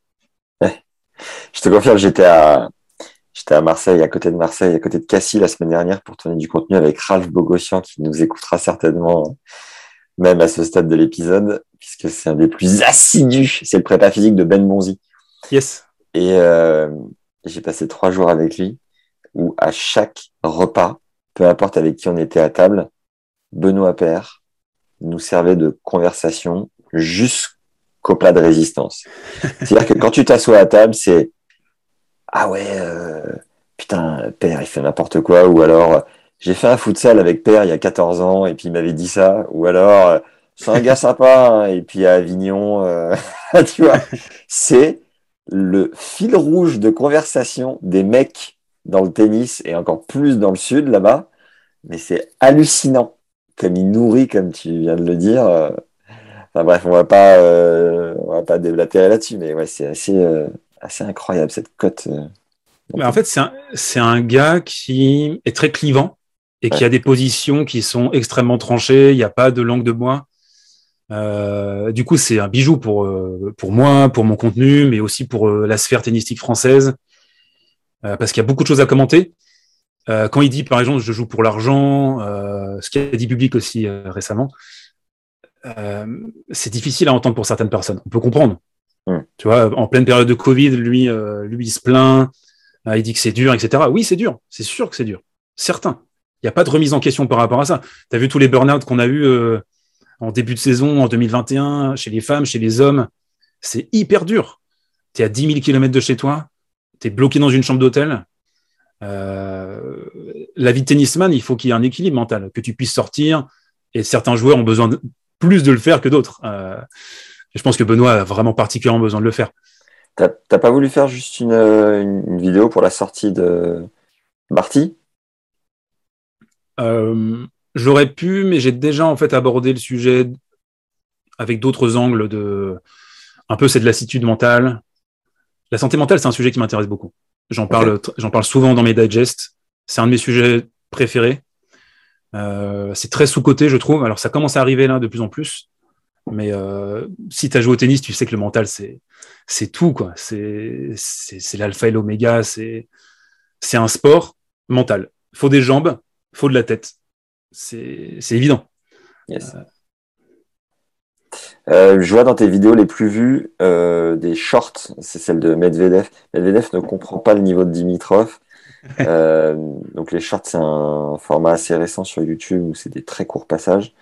100, 100 000 vues. Fonini devient fou à cause d'Apostolos Tsitsipas, 99 000 vues. C'était il y a 6 mois. derrière, on passe à 38 000 vues sur des vidéos de voilà, 38 000, 28 000 sur des vidéos euh, au format digest, 24 000, 22 000. Pourquoi pas avoir continué les shorts euh, en ayant eu euh, deux, gros cartons comme ça? Parce que je n'avais pas forcément la matière pour le faire. C'était c'était circonstanciel ces deux ces deux shorts. C'était un petit essai. Les shorts, ils sont intéressants parce qu'ils amènent un autre type de public. Il y a des personnes qui consomment uniquement des shorts ou surtout des shorts et c'est très mis en avant également par YouTube, par l'algo. Euh, ouais, il faudrait peut-être que je le, que je le refasse. Euh, je fais généralement plutôt les choses qui me plaisent, et là, j'ai pas trouvé de, j'ai pas trouvé d'occasion de le faire. Mais oui, oui, c'est certainement un, c'est un format qui marche, ça c'est sûr. les shorts, c'est, c'est l'avenir. TikTok, c'est tous ces trucs-là, en fait, les, les formats courts, très resserrés, 30 secondes, une minute max. Pourquoi être sur euh, Twitter, même si tu nous as expliqué que tu faisais toute ta veille dessus, et avoir choisi Twitter et pas être sur Insta, Facebook, enfin tu vois, euh, inondé, euh, TikTok, Snapchat, euh, et j'en passe. Facebook, c'est ça a jamais été ma cam. J'ai jamais été sur Facebook de ma vie. Hein. D'accord. De ma vie, même en même en privé, hein. jamais, jamais, jamais. On entretient le mystère. c'est en fait, ça m'a pas parlé au début. Et là maintenant, c'est une plateforme de boomer, donc ça m'intéresse vraiment pas du tout. Euh, Insta, bah, c'est comme tu l'as, comme tu peux l'interpréter, je pense, bah, c'est, euh, c'est de l'image, c'est des photos, c'est des stories. C'est pas ma cam. D'accord. Euh, mais je suis sur Instagram. Hein. Je suis sur Instagram pour suivre surtout les stories des, des joueurs. Ouais. Il y a, il y a beaucoup de, de veille qui est faite par, par des journalistes tennis hein, sur, sur les stories. José Morgado, Quentin Monet qu'on embrasse. Euh, etc. Donc tu peux retrouver les stories euh, Instagram sur Twitter, mais je préfère quand même avoir euh, faire une petite veille sur Instagram que je fais généralement. Je vais partager ce petit moment de vie privée que je fais généralement lorsque je suis sur le trône. Voilà, il fallait le dire. ah, c'est sympa pour en savoir plus sur toi. Ça, nous nourrit bien. oui, c'est de la nourriture pour l'esprit. Twitter, j'aime bien parce que Twitter, c'est de l'écrit, mais je suis assez peu, assez peu présent sur Twitter. Je, je tweete de temps en temps. Je devrais plus tweeter. On me dit tweet plus. Euh, que ce soit les gens qui suivent la chaîne ou, euh, des personnes euh, qui, m'ont aidé pour différents projets. ils me disent de tweeter plus, mais je sais pas, ça me saoule en fait un petit peu de, de tu vois, de toujours parler en fait, de toujours donner son avis. surtout, j'ai envie de me poser des fois une semaine et qu'on voit pas ma gueule, qu'on m'entende pas. je crois que Johan, euh, qui a créé euh, Tennis Legend, a envie euh, la même chose, même si on ne le voit pas et on n'entend pas. lui, il aimerait juste couper les écrans une semaine, tu vois. Bah là, c'est ce que tu vois. Je sors de ça. Je sors de ça. J'ai digital detox. Ouais, mais j'en ai tellement besoin. J'ai besoin de voir la mer. J'ai besoin de, de, me déconnecter, de, de sortir de la position assise, parce que quand tu es assis 10-12 heures par jour, ouais. c'est pas bon. Quoi. Le corps humain, il est pas fait pour ça. Donc, même si je compense en faisant de l'activité, dès que je peux. C'est pas, euh, tu vois, c'est pas euh, épanouissant d'être là, mater du tennis. Ah, c'est ah oui, c'est bon. Viens, viens, viens faire un tour dans le Pays Basque. On va aller faire un tennis, on va aller surfer. Je vais te faire courir un trail, t'inquiète, ça va bien se passer. Je suis déjà allé à Biarritz. Ah bah très bien. Biarritz, Osgore, euh, je connais un petit peu, ouais. Ok. Attention, hein, Osgore, c'est les Landes, euh, Biarritz, c'est le Pays Basque. hein. Désolé, désolé, désolé. Euh, Twitch, qu'est-ce que tu proposes dessus? Alors Twitch, euh, j'avais un, un petit partenariat avec euh, Twitch justement. Ouais. Euh, L'année dernière, à partir de Roland Garros et jusqu'à jusqu'au mois de novembre, Ouais. c'était un. En fait, Twitch essayait de promouvoir des créateurs sport. Ils voulaient valoriser cette facette de de la plateforme. Twitch, c'est surtout du jeu vidéo à la base. Ouais. Ensuite, ça s'est converti en talk de plus en plus. Donc, tu as la catégorie euh, Just Chatting qui euh, Just Chatting, pardon, euh, qui, euh, qui a percé. Maintenant, il y a le Hot Tub. Donc, ce sont des, des femmes, euh, c'est souvent des femmes, très souvent des femmes, tout le temps des femmes en fait, en maillot de bain, dans des piscines en plastique. Yes. Donc, ça, ça cartonne sur Twitch, Max. Je sais pas si tu as envie d'évoluer là-dessus. Je crois que j'ai un angle à, à saisir là. Pro- prochain, si on se refait un truc ensemble, on le fait dans une piscine en plastique, tous les deux, Chaud. avec Allez, des petits canards et euh, en maillot de bain, bien sûr. Euh, donc ça, ça cartonne. Et euh, par contre, le sport, il y a du talk, il y a du React live. Mais Twitch voulait pousser un petit peu ça, donc il y avait, euh, il y avait moyen de, de faire un petit partenariat. Moi, j'ai fait ça pendant six mois. Du coup, je faisais des React de match. La finale de l'US Open, c'était incroyable l'année dernière. Euh, on a pété les scores d'ailleurs. C'était, euh, c'était vraiment très très chouette de faire ça. J'ai arrêté les lives sur YouTube parce que c'est, c'est cancer. C'est vraiment vraiment cancer. J'ai fait le dernier à Wimbledon en 2021 et Qu'est-ce qu'elle est pas plus jamais. Ouais, plus jamais. Voilà. Après, Twitch est très très jeune, c'est une autre audience par rapport à ton audience habituelle sur YouTube, j'imagine. Est-ce que tu as drivé du monde euh, from Twitch to YouTube? Oui, oui, bien sûr. Bien sûr qu'il y a eu une, euh, il y a eu un, les Lemmings. Je sais pas si tu connais le jeu vidéo. Les Lemmings, c'est des, des petits, euh, des petits bonhommes verts qui se suivent. Il y a eu un phénomène Lemmings. Euh, je sais pas pourquoi j'ai cette image en tête. Euh, oui, oui, il y a eu un petit peu ça. Il y a eu aussi de la captation de personnes euh, de, qui étaient déjà sur Twitch, parce que c'est un public particulier. Il y a aussi, j'en profite pour en parler, il y a Endless Tennis, qui était beaucoup sur Twitch en 2021. Je crois qu'il a un petit peu arrêté là maintenant. Ouais. Mais c'est un super, super analyste tennis euh, qui est belge, vive la. Belgique. Euh, lui, lui, lui, il est vraiment. euh, moi, je suis vraiment, je suis con, mais lui, il est complètement taré. hein. Ah, Il, il, il, mate 18 matchs en même temps, hommes et femmes euh, confondus. Ah oui, tiens, avant de, que tu nous expliques euh, ton positionnement dernièrement, euh, qui te permet de, d'en vivre de manière un peu plus stable, de respirer, tout ça, les moments où tu te poses devant ton écran et tu te dis, OK, tout à l'heure tu l'as évoqué, mon taf là, c'est quand même de me mater. Bon, parfois c'est un Del Bonis, euh, Pedro Martinez, mais d'autres fois c'est un, c'est un Murray euh, Team, euh, une vidéo que tu t'apprêtes à tourner. Ouais. Euh, Qu'est-ce que tu te dis à ce moment-là? Est-ce que tu te dis, OK, I'm a lucky bastard? Et comment tu ressens ce truc-là en te disant, ça c'est mon job? C'est c'est par palier, en fait. L'analyse, elle, se- elle se fait par palier. Au début, au début j'ai expérimenté la première année.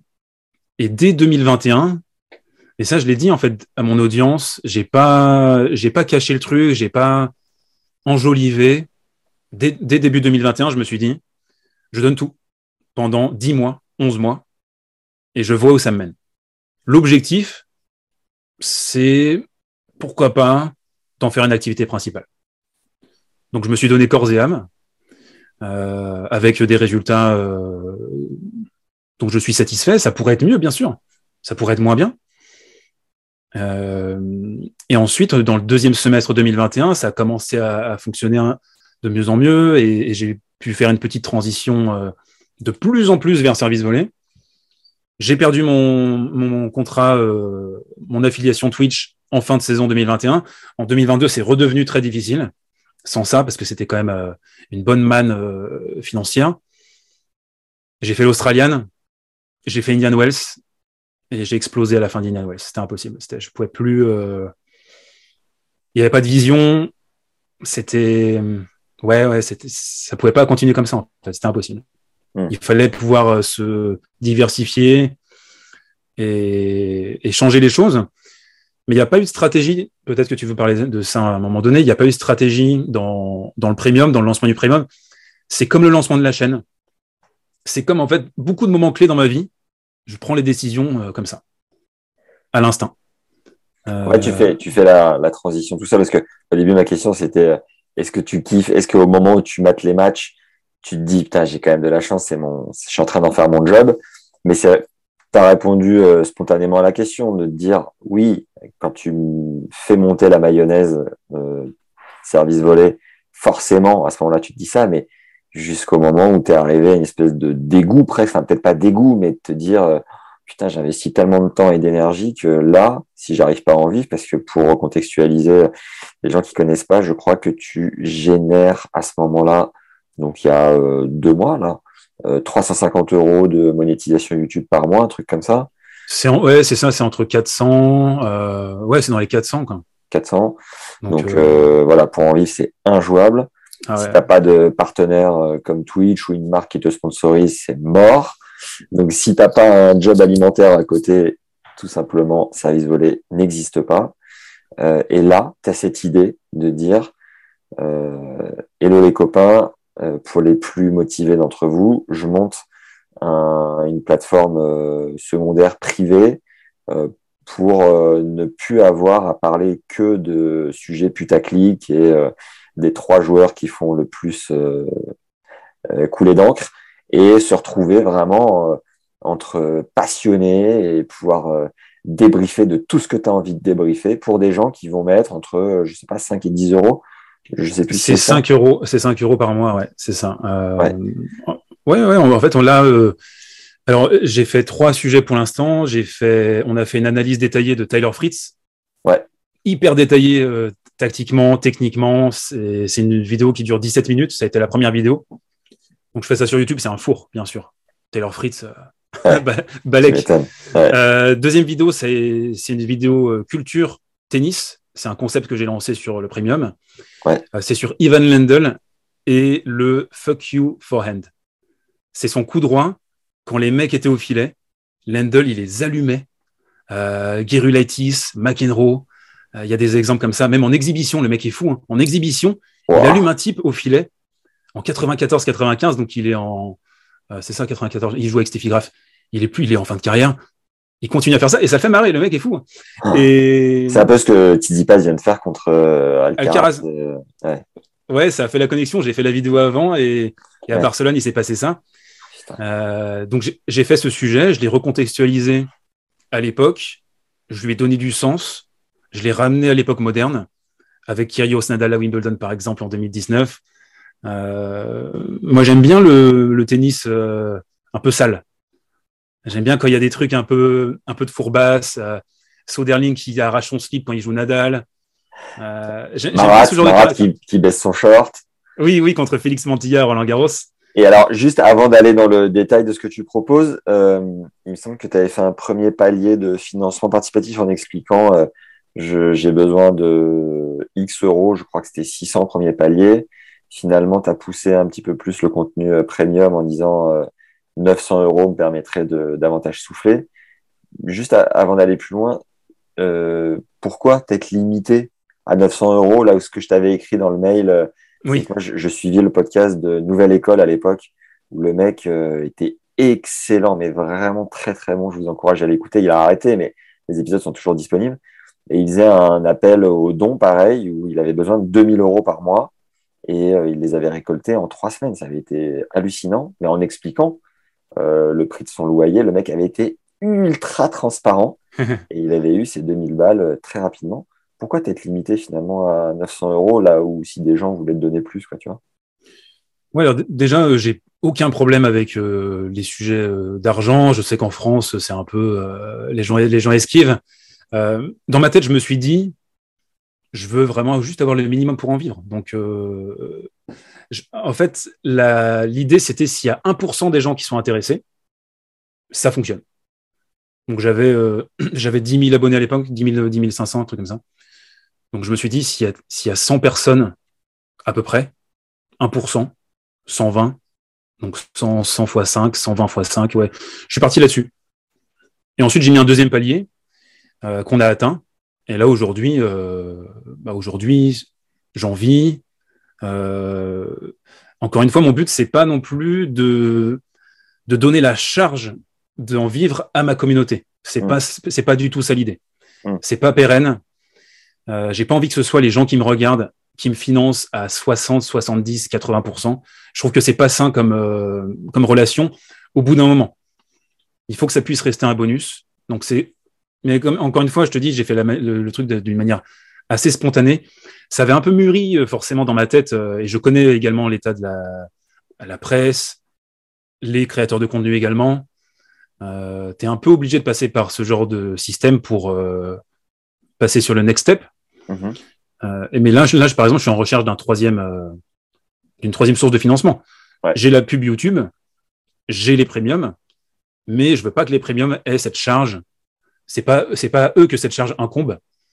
Euh, là, c'est un bonus. Je leur propose quelque chose de, de spécial. Je me, je me donne davantage sur des sujets sur lesquels je pourrais pas me donner sur, euh, sur YouTube. Euh, mais là, le but, c'est de, c'est d'avoir un, un triptyque de revenus pour être stable, pour être à l'aise et pour continuer le développement de la chaîne. Ce serait lequel ton dernier pied du tabouret dans l'idéal?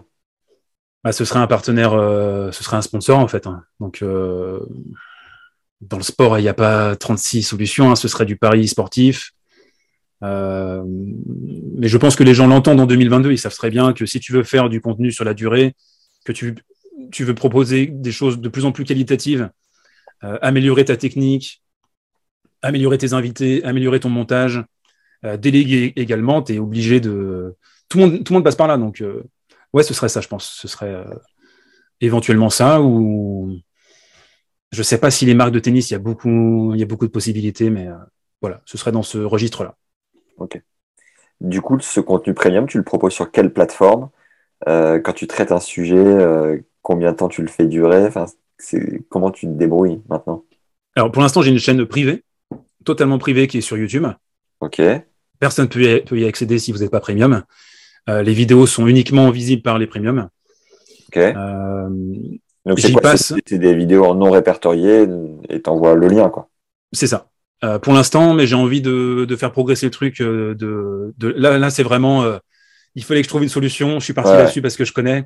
Ouais. Mais euh, je me vois bien évoluer vers, vers Vimeo ou un truc un peu plus carré. Je sais que Dailymotion fait, fait aussi cette, cette possibilité-là, mais bon, Dailymotion, c'est Dailymotion n'est pas mort.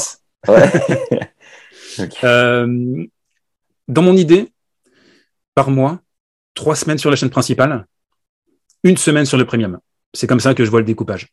Ok, Euh, pour l'instant, c'est plus ou moins ce qui se passe. Je passe euh, trois jours à bosser sur mon premium Ouais. pour un contenu. Euh, après, peut-être que le découpage va évoluer, faudra voir, mais La vidéo de fait combien de temps du coup? En durée de, de la vidéo, Ouais. elle fait 17 minutes, il me semble. Ouais, et puis là, t'as pas de t'as pas de limite, tu creuses le sujet autant que t'as envie, quoi. Ouais, ouais, c'est ça. Il n'y a pas d'algo. Il Ouais. n'y a pas de nécessité d'être catchy, même si en fait je fais des vidéos euh, bah, dans, dans mon style. Ouais. Euh, je me je me réinvente pas non plus, mais je le fais avec plus de plaisir parce que c'est un espace de liberté totale et ce sont les gens qui euh, qui me donnent confiance. Tu vois, ils ils me ils m'offrent leur confiance, ils me disent tiens SV carte blanche, parle-nous tennis, fais-toi plaisir. Yes. C'est ça le message. Justement, quand tu parles de confiance, qu'est-ce que tu as ressenti quand euh, tu t'es réveillé? Parce que je crois que tu as fait ta vidéo le dimanche soir, tu l'as uploadé, tout ça. Qu'est-ce Mm. que tu as ressenti quand le lundi matin, même si peut-être que tu as rafraîchi ton lien euh, le dimanche dans la nuit, euh, toute la nuit, pour te dire, mais attends, mais c'est pas possible, tous ces, tous ces gens qui participent, qu'est-ce que tu as ressenti en découvrant ce soutien des gens qui étaient réellement derrière toi et que ça avait touché? Et moi, le premier, mec, tu m'as vraiment touché, quoi. Fantastique. Fantastique le soutien. euh, J'ai publié la vidéo, ensuite j'ai fait un live Twitch pour expliquer les tenants et les aboutissants, répondre aux questions, ça me paraissait important, même si j'étais pas vraiment en état de le faire euh, émotionnellement, parce que ça m'avait beaucoup coûté de faire cette vidéo. Ouais, Euh, je vois aussi les, les digests, les semaines avec des vidéos consécutives, un peu comme des performances physiques. Euh, je pense que ça se voit sur ma tronche que je suis crevé à la fin des grands chelems. Mm. Euh, tu vois sur à son filet aussi, hein, Marie, euh, euh, Benoît Mélin, ils, ils sont à la fin, c'est des, des, des zombies. C'est prenant, mais c'est tellement surtout les- la première semaine d'un grand chelem, c'est n'importe quoi. Mm. Euh, donc ouais, j'étais un peu il y avait les émotions, il y avait la fatigue, tout s'accumulait, tout s'amélangeait. Et dès le soir, en fait, je crois qu'on avait atteint le premier palier, ou, le lendemain matin, je ne sais plus. Euh, donc c'est un, c'est un soulagement. Et après coup, genre le mardi, je me suis dit, mais je suis complètement taré en fait. Genre, pourquoi j'ai fait ça? C'est comme un, je sais pas, un, type qui. Non, je vais pas faire cette comparaison, elle est horrible. euh, Trop tard, t'es lancé. Tu vois, c'est le post-trauma, c'est tu te. Ou quand tu te casses euh, un membre, par exemple, et que tu sens pas la douleur au début, et, après coup, tu réalises, et après coup, t'as mal. Euh, j'ai réalisé un, 48 heures après, et je me suis dit, mais j'ai tout mis dans la balance, là, pour un truc qui pouvait foirer. Et qu'est-ce que je faisais après, en fait? Mais au contraire, la vraie foirade, c'est si tu avais poussé et que tu avais eu quasiment zéro soutien. Ça aurait été ça, la vraie foirade. Oui, si ça s'était passé comme ça, en fait. Si, euh, si personne n'avait répondu, ah oui. Bah, j'arrêtais, en fait.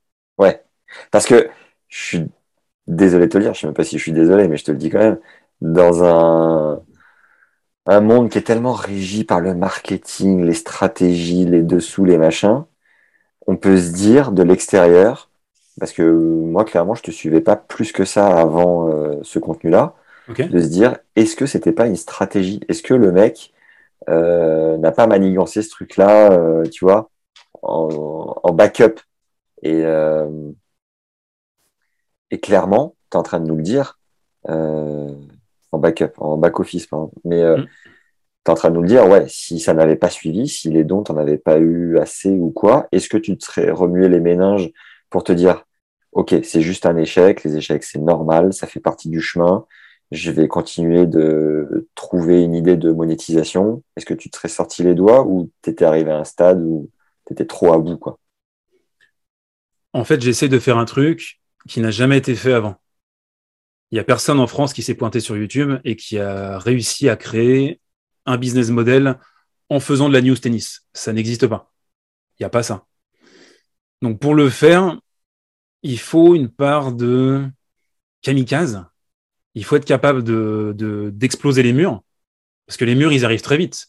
Les murs, ils arrivent à, 2000 abonnés, 3000 abonnés. Et sans filet, c'est un peu ça aussi, non? Ouais, mais sans filet, c'est différent. Sans filet, c'est Winamax. Euh, c'est En fait, c'est une vitrine de Winamax. Winamax paye des journalistes pour parler tennis, mais c'est en studio Winamax. Euh. C'est euh, c'est pas une émission qui est rentable sans filet c'est pas c'est pas rentable. Il n'y a pas de modèle économique qui fait qu'ils sont rentables. Ils n'ont pas de premium, ils n'ont pas de pub. Euh, non, mais derrière, ça engage peut-être des parieurs à placer leur, leur pari. C'est ça, en fait, le modèle économique, c'est celui de Winamax, de faire des émissions spécialisées sur tous les sports pour drainer de l'audience et qu'il y ait euh, un ruissellement vers euh, des nouveaux inscrits, etc. Hmm. Même si, en fait, en vérité, les émissions Winamax sont indépendantes, enfin, sont se tiennent en tant que telles. C'est pas des succursales de, c'est pas des, euh, euh c'est pas la promo outrancière d'un site de paris sportif. C'est, ça reste euh, qualitatif pour des gens qui s'intéressent pas au paris. C'est pour ça que ça marche. Parce que si, en fait, si son filet faisait du, euh, du sur, de la surexposition des paris, mettait ça beaucoup trop en avant, les gens décrocheraient. Ouais. Mais ils ont, ils ont leur team, ils ont un ton, ils ont leurs habitués, qui sont très d'ailleurs euh, croisés avec Service Volé. Il y a beaucoup, beaucoup de croisements de communautés. D'accord. Mais oui, ça, c'est un, ça, c'est un modèle économique que je peux pas faire parce que j'ai pas, euh, j'ai pas une marque qui sponsorise l'intégralité de mon contenu et qui s'en fout limite de des vues, des abos. Euh, c'est différent. C'est, c'est vraiment deux modèles qui sont très différents. Ouais. Tu l'as contacté, Benoît? J'ai son numéro? Bah oui, je te l'ai envoyé. Je l'ai pas encore contacté, non. Ah, putain, ah, t'es un gars pressé, toi. je l'ai pas encore contacté, mais il faut que ça se fasse. Il faut que ça se fasse. C'est le, c'est le padré du game. Je suis le, euh, je suis quoi Je suis le disrupteur euh, du game. Le petit fillot, le petit, petit, petit, petit, petit fillot. On devrait, on devrait pouvoir y arriver. Mais tu sais que je dois, je dois retirer mes dents, de, mes dents de sagesse en 2022. J'ai toujours pas fait.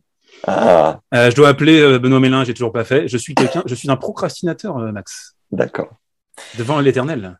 Ton Graal, service vol, c'est quoi? T'as envie d'aller chercher quoi? T'imagines quoi? Où veux-tu aller? Mon Graal, il y a plusieurs Graals. Il y en a un en chiffres. Euh, tout doubler d'ici la fin de l'année. Doubler les abos, doubler les vues. Euh, je suis désolé hein, si ça peut paraître un petit peu cynique pour certaines personnes, mais hum, la passion t'amène uniquement jusqu'à un certain stade. Et ensuite, il faut réussir, et c'est toujours un jeu, d'équilibriste, un jeu d'arbitrage personnel, entre l'efficacité et maintenir ce flot, ce feu intérieur. Et si tu fais que de planter, si ça marche pas, ta passion va mourir. Donc il faut trouver ce jeu d'équilibriste. Donc pour te répondre, doubler. Euh, j'aimerais bien aussi faire des événements en live, tu vois, être à Roland, être à Wimb, euh, avoir des joueurs, comme tu as pu le faire, toi. Garder mon ton, super important, c'est vraiment la clé. Hein. Garder mon ton, garder ma liberté. Pouvoir continuer à dire pas tout euh, pendant des années et des années, te faire rire. Euh, et même en fait, s'autoriser le fait d'aller trop loin. Je pense que c'est important. S'autoriser à faire des erreurs, s'autoriser à aller trop loin, s'autoriser à choquer, euh, parce qu'en fait, quand on, quand on se met des barrières par rapport à ça, quand on, on peut vite s'auto-censurer, surtout avec l'audience grandissante. Maintenant, avec 11 000 abonnés, c'est plus pareil qu'avec 300. C'est plus les mêmes enjeux. Mmh. C'est plus la même audience. Euh, J'ai la deuxième plus grosse audience de, de, news tennis sur YouTube actuellement, juste derrière son filet, à quelques encablures je peux plus continuer euh, vraiment à dire n'importe quoi. Il faut, il y a des enfants qui m'écoutent, il y a peut-être des gens du milieu du tennis qui m'écoutent. Donc euh, il y a ce devoir de responsabilité aussi qui commence à poindre le bout de son nez de plus en plus. Donc il faut faire le, un jeu entre continuer à se développer, garder l'authenticité et, euh, et rester soi-même. Quoi. Et pourquoi tu fais ça? Pourquoi tu as, as, lancé ce... Fondamentalement, attention, hein, pas me sors pas une réponse de j'aime le tennis. Hein. pourquoi j'ai fait ça? Ouais, pourquoi tu te démènes à ce point-là? La vraie réponse? Si possible. Je pense qu'on est arrivé, c'est très philosophique, hein. je vais, je vais peut-être vous saouler, mais euh, je pense qu'on est... Euh, il y a un manque de spontanéité, il y a un manque de véracité, il y a un manque de... Il y a beaucoup de filtres maintenant dès qu'on dit quelque chose, on veut tourner la langue cette fois dans sa, bouche, dans sa bouche avant de parler, on a peur de choquer, on pense à l'après, on est dans la stratégie, on est dans le calcul. Moi, ça me saoule en fait. Ça me casse les bonbons, mais vraiment. Euh... Mais pas que dans le tennis, hein. mm. d'une manière générale. Okay. La politique, euh, les sujets d'actualité, le traitement, je trouve qu'il est soit BFM TVesque, donc c'est, euh, on invite trois pseudo-experts qui, euh, qui s'envoient des pics, euh, ça mène à rien. C'est pas un débat constructif, c'est pas un débat intelligent. Les, les gens qui le, qui exécutent ce débat sont, sont, sont pas toujours légitimes et, et sont euh, n'apportent à leur auditeur. Ouais. Donc moi, ce que j'essaie de faire fondamentalement, c'est c'est garder, c'est amener de la spontanéité, amener de la fraîcheur, euh, euh, arrêter le bullshit en fait, plus de bullshit. Quitte à ce que ça me ferme, euh, quitte à ce que ça me ferme des portes. Je préfère perdre des contrats, perdre des vues, perdre des gens, que de me euh, entre guillemets prostituer. Je veux garder ça et faire en sorte que ça marche. Et en même temps, avoir ça, c'est dur, c'est dur, c'est dur. On va arriver aux questions de fin, juste avant d'arriver là. Euh, est-ce que tu penses que le tennis est mort? C'est un peu, un peu cynique, comme tu l'as dit juste avant, mais est-ce que tu penses que le tennis doit fondamentalement se réinventer? Est-ce que tu penses que Netflix va aider? Est-ce que tu penses que le tennis n'a pas besoin de Netflix? Est-ce que tu penses Qu'est-ce que tu penses de tout ça en fait? Sujet hyper complexe. Hein. Là, il faudrait euh, se poser au moins une heure pour, euh, pour te répondre. Il y a beaucoup d'angles sur lesquels on pourrait euh, intervenir. Je pense pas que le tennis soit mort. Par contre, je pense qu'il y a une panique post-Big Three et que certains essayent d'instrumentaliser cette panique en vendant leur cam, en vendant leurs produits. Euh, je vais pas citer les noms, mais je les ai déjà cités au cours de ce podcast. Euh, il y a une espèce de, peur du vide qui est normale, qui est humaine. On a peur de l'après. Mais qu'est-ce qui s'est passé après Sampras et après Agassi? Qu'est-ce qui s'est passé après Connors et après McEnroe, après Lendl? Le tennis, comme l'a dit Borg, hein, le tennis est plus grand que simplement un joueur ou deux. Euh, donc moi, je suis pas inquiet fondamentalement pour le tennis. J'aime bien la nouvelle génération. Je trouve qu'il y a des caractères qui sont très complémentaires. Donc je dirais pas que le tennis est en danger. D'ailleurs, avant le Covid, les chiffres explosaient. Hein. Euh, L'US Open battait ses records d'audience.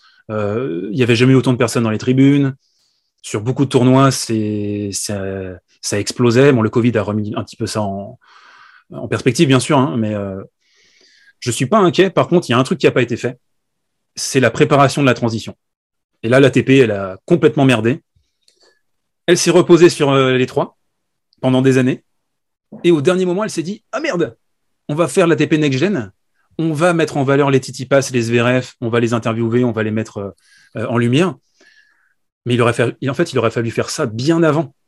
Mettre, habituer le public à s'intéresser euh, aux histoires périphériques. Et ça, ça c'est un manque.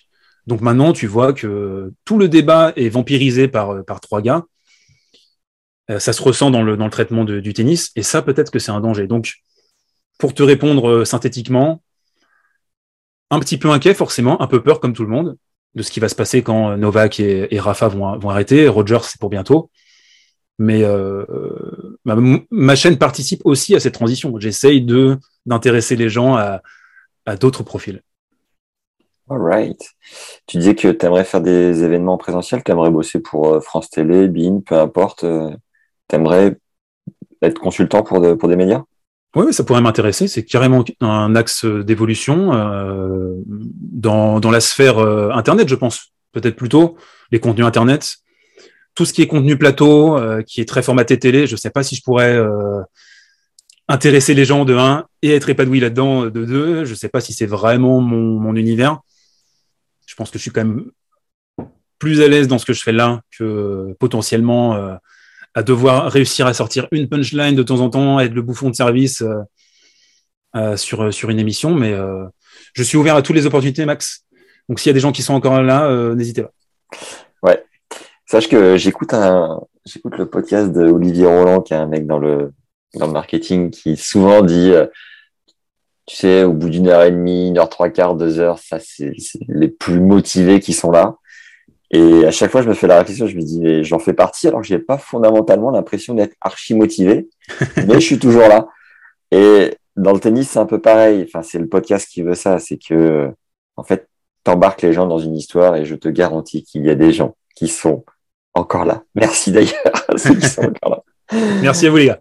Euh, alors, dans les questions de fin, on va peut-être faire deux, trois pas de travers, de côté, plutôt que de travers, mais. Euh, des pas chassés. Des pas chassés. Euh, un livre que, qui a marqué ta vie, que tu offrirais à toute ta, ta, toute ta communauté, ainsi que celle de Tennis Legend, ça serait lequel Pas forcément tennis, hein, un livre euh, dans toute la panoplie. Crime et châtiment. Ok. Dostoevsky, ouais. Pourquoi? C'est un livre sur la nature humaine, c'est un livre sur la rédemption, sur, euh, sur l'erreur, sur l'échec, sur vivre avec, euh, vivre avec ses erreurs. Comment est-ce que tu peux te, te, rattraper, te récupérer? Et je pense que c'est intéressant de, d'aller voir un peu ce qui s'est écrit du côté de la Russie, vu l'actualité euh, de nos jours. Ça peut permettre de, de comprendre un peu ce, ce peuple par le biais de la culture euh, ouais, ouais c'est ça. Ce, livre-là, il m'a vraiment marqué. Euh, sur le tennis Open d'Agassi. Génial. Bien, bien sûr. Un, un, film. Un film. Un film. J'aurais dû préparer ça. Euh, il y en a beaucoup. Un seul, un seul. Euh, entre le ciel et l'enfer de Kurosawa. Je crois que c'est ça le titre. Entre le ciel et l'enfer de Kurosawa. Qu'est-ce que tu as aimé en particulier?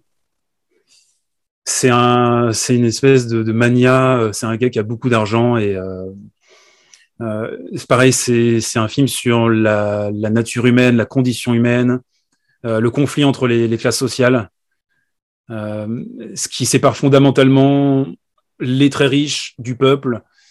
Est-ce que on peut réussir à trouver des terrains d'entente et de toute façon, tout, regardez tout Kurosawa, c'est le meilleur réalisateur de l'histoire, donc il n'y a pas de, il y a, y a, pas de gâchis là-dessus c'est le meilleur. C'est le meilleur, non. vraiment. Le concert le plus ouf auquel tu as assisté? Phoenix à Londres.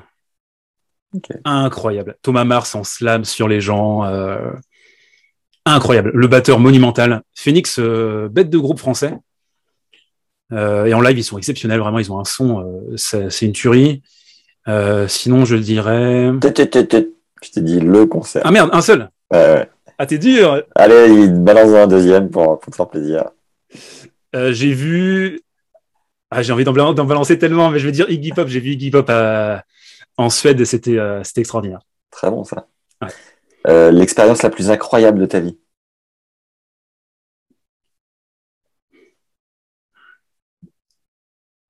Être parti sur un coup de tête en Asie. Et tu as vécu trois ans là-bas Quatre ans, t'as dit? Ouais, c'est ça, à peu près trois ans. Je suis parti sur, euh, sur un instinct. En fait, les, grandes décisions, plus tu les enfin, plus tu les formalises, plus tu, plus tu réfléchis, plus tu les plus tu leur donnes du, corps, moins tu as envie de les faire. Faut, dans la vie, il faut pas hésiter à, à faire l'action d'abord et réfléchir ensuite. Et t'étais où? J'étais en Asie du Sud-Est. Quelle ville? Je te dirai pas. Le fameux mystère. Mais t'as essayé, Max, euh, bravo. Vietnam, euh, Cambodge? J'étais dans ces eaux-là, ouais. J'étais dans ces eaux-là. Mais quoi, en mode euh, nomade digital, euh, web marketing et compagnie, ou c'était quoi l'idée? J'ai travaillé là-bas. Euh, je suis parti de zéro, mais j'ai réussi à, à, bosser un petit peu là-bas. C'était euh, bah, c'était d'ailleurs juste, vraiment tout juste avant de lancer la chaîne.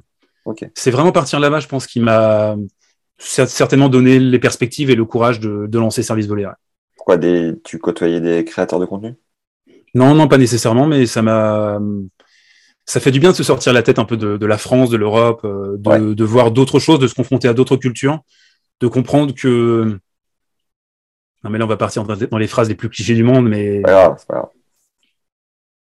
Trouver son épanouissement personnel, trouver qui on est, ça passe aussi parfois par. Euh, tu sais, pour moi, c'est l'image du poisson dans un bocal. Le poisson a besoin de sortir du bocal, de, se confronter à d'autres choses, des mers dangereuses, prendre des risques, faire des erreurs. Mais au moins, tu vois de quel métal t'es fait. Et ensuite, tu peux retourner dans ton bocal, c'est cool. Mais tu as tes expériences qui t'ont euh, qui t'ont filé un petit backpack euh, pour, pour affronter le, reste. Mais je comprends totalement ce que tu dis. J'ai jamais entrepris autant de choses que quand j'étais en voyage euh, aux quatre coins de l'Europe à me dire YOLO, mon gars, tu lances, lance, essaye. Et je me souviens de, d'avoir lancé des trucs euh, dans précédent vie professionnelle que j'ai eu avant Tennis Legend parce que j'avais pas cette peur du regard des autres et de mon entourage et d'un microcosme, euh, tu vois, du fait d'être en voyage. Oui. Et de côtoyer des gens qui entreprennent au quotidien. Et je comprends ce que tu dis, ça m'a, ça m'a fait beaucoup de bien. Oui, il y a des, en fait, tu te, c'est un peu comme des forces qui te tirent vers le, vers le sol euh, qui t'empêche d'aller redynamiser ce qui se passe, euh, ce qui se passe dans le cerveau. Et il faut savoir, euh, je pense, hein, et puis on a le luxe de pouvoir le faire, même si la période Covid a été chiante à ce niveau-là, mais on a le luxe dans notre monde actuel de pouvoir s'évader et, et, se, et se barrer. Il faut pas hésiter pour les personnes qui le veulent. J'ai cru comprendre dans deux trois euh, verbes que tu as utilisés que tu aimais le pinard. Euh, le, une région en particulier qui te, qui va bien à ton palais? Ouais, franchement, tout. Hein. Euh, j'aime pas trop le Bordeaux, mais j'aime bien le reste. j'aime tout le reste. Euh, vin, nature, faut prendre, faut boire du vin nature. Euh, est-ce que la plus grosse période de doute correspond à celle que tu viens de traverser avec Service Volé ou tu en as eu une encore plus intense dans ta vie? Ah Non, il y en a eu beaucoup. Hein. Non, il y en a eu beaucoup. Non, la, plus, la plus violente, je dirais que c'est c'est après le bac pour moi. Ça a été après le bac. Euh, je pense que c'est une violence pour pas mal de, personnes. Tu... Sauf si tu as un chemin qui est tracé déjà en amont. Mais il y a beaucoup, beaucoup de personnes qui se crachent. Moi, j'en ai fait partie hein, après, euh, après le bac. Je sais pas qui j'étais, je sais pas où je voulais aller. Euh, J'avais pas de construction en termes de, de carrière. De... Voilà, j'ai dû passer par beaucoup d'étapes, dont certaines assez difficiles, pour pouvoir arriver au stade où j'en suis maintenant, avec une, des idées claires. Mais je dirais que c'est ça, c'est après le bac. Euh, c'est assez ingrat. Le, collège aussi, c'est assez ingrat. Il y a des périodes dans la vie qui sont. L'école, c'est dur hein, quand tu es, euh, quand t'es gosse, quand t'es ado et que bah, il y a ceux qui sont populaires, ceux qui ne le sont pas, tout le monde se juge au physique. Euh, les, les, enfants sont très très cruels. Qu'est-ce que, de ce que tu as compris aujourd'hui de ton expérience euh, globale, tu dirais à ce gars-là, à l'époque, juste après le bac Qu'est-ce qu'est-ce qu'il aurait besoin d'entendre en tout cas pour euh, être rassuré un peu T'as le temps. T'as le temps. Euh, quand on pense qu'on n'a pas le temps, on se précipite et on peut aller sur la première option. Mais il faut pas hésiter. Après, le temps, c'est un luxe. Hein. Mais on a du temps, justement. On a du temps quand on a 18, 20, 22 ans. On en a beaucoup moins plus ça s'avance dans, dans sa vie.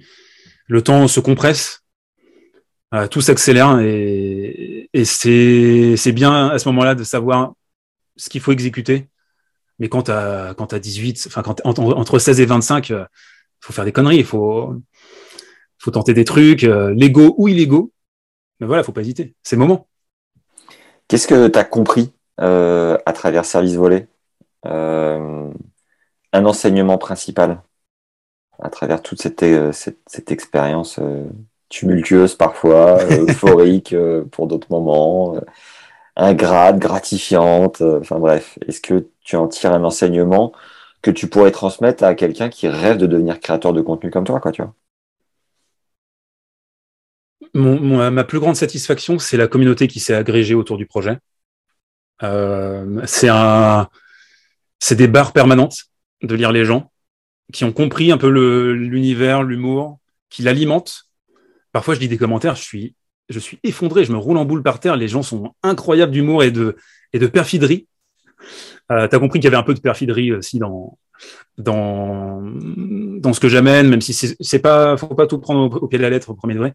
Mais c'est ça le, c'est ça le, plaisir, le bonheur, c'est de voir l'engagement des gens, le, le retour qu'ils offrent, mais j'hésite pas à les taquiner.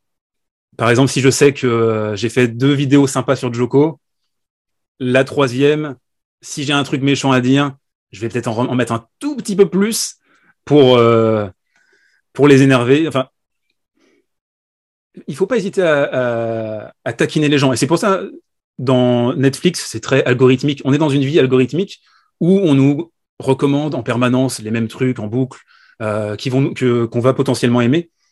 Et en tant que personne qui fait des vidéos euh, un peu débilesques sur le tennis, j'essaye souvent de prendre des petits contre-pieds, des chemins de traverse, surprendre les gens, les énerver. Et ça, c'est ça donne quelque chose sur le long terme. Il faut pas toujours se plier aux gens il faut pas hésiter à les, à emmerder. Euh, donc, euh, si tu devais transmettre à un créateur de contenu, tu lui dirais euh, reste toi-même parce que tu vas attirer l'audience que tu dégages finalement. Comme tu disais que tu étais un petit peu perfide, que tu avais des commentaires dans le même sens et de ouais de s'accrocher, d'être régulier quoi. Non, si j'ai bien compris, c'est à peu près ça?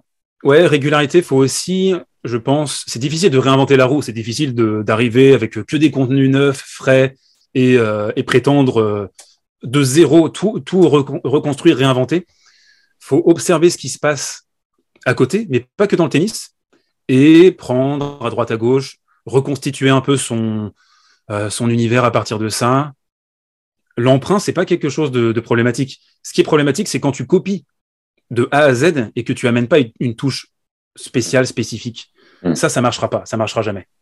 Euh, les gens sont pas dupes, les gens savent quand euh, tu as repompé un concept et que tu n'apportes pas ta, ta, pierre, ta touche, ton, ton, sens, ton instinct, ton humour, ton langage, euh, ça pour moi, c'est l'échec assuré. Par contre, euh, ne pas hésiter à, à, picorer un peu, à faire une mosaïque de tout ça et, et à se construire son propre euh, univers. Qu'est-ce que tu ferais plus tôt si euh, c'était à recommencer tennis service volley, pardon? J'aurais commencé la chaîne beaucoup plus tôt. J'aurais commencé en en 2016, je pense. Comme ça, j'aurais fait. Parce que tu hésitais déjà à ce moment-là? Ah, J'avais déjà les, les, racines de ça, euh, le, petit bourgeon de, l'idée. Mais j'ai attendu avant de me lancer. Moi, je suis quelqu'un qui, met beaucoup de temps avant de, capter les choses. Je suis, vraiment, je suis un deux de tension à ce niveau-là. Euh, j'ai besoin qu'on me dise 10, 15 fois la même chose et ensuite je vais dire Ah ouais, t'avais raison en fait, c'est moi qui suis complètement débile.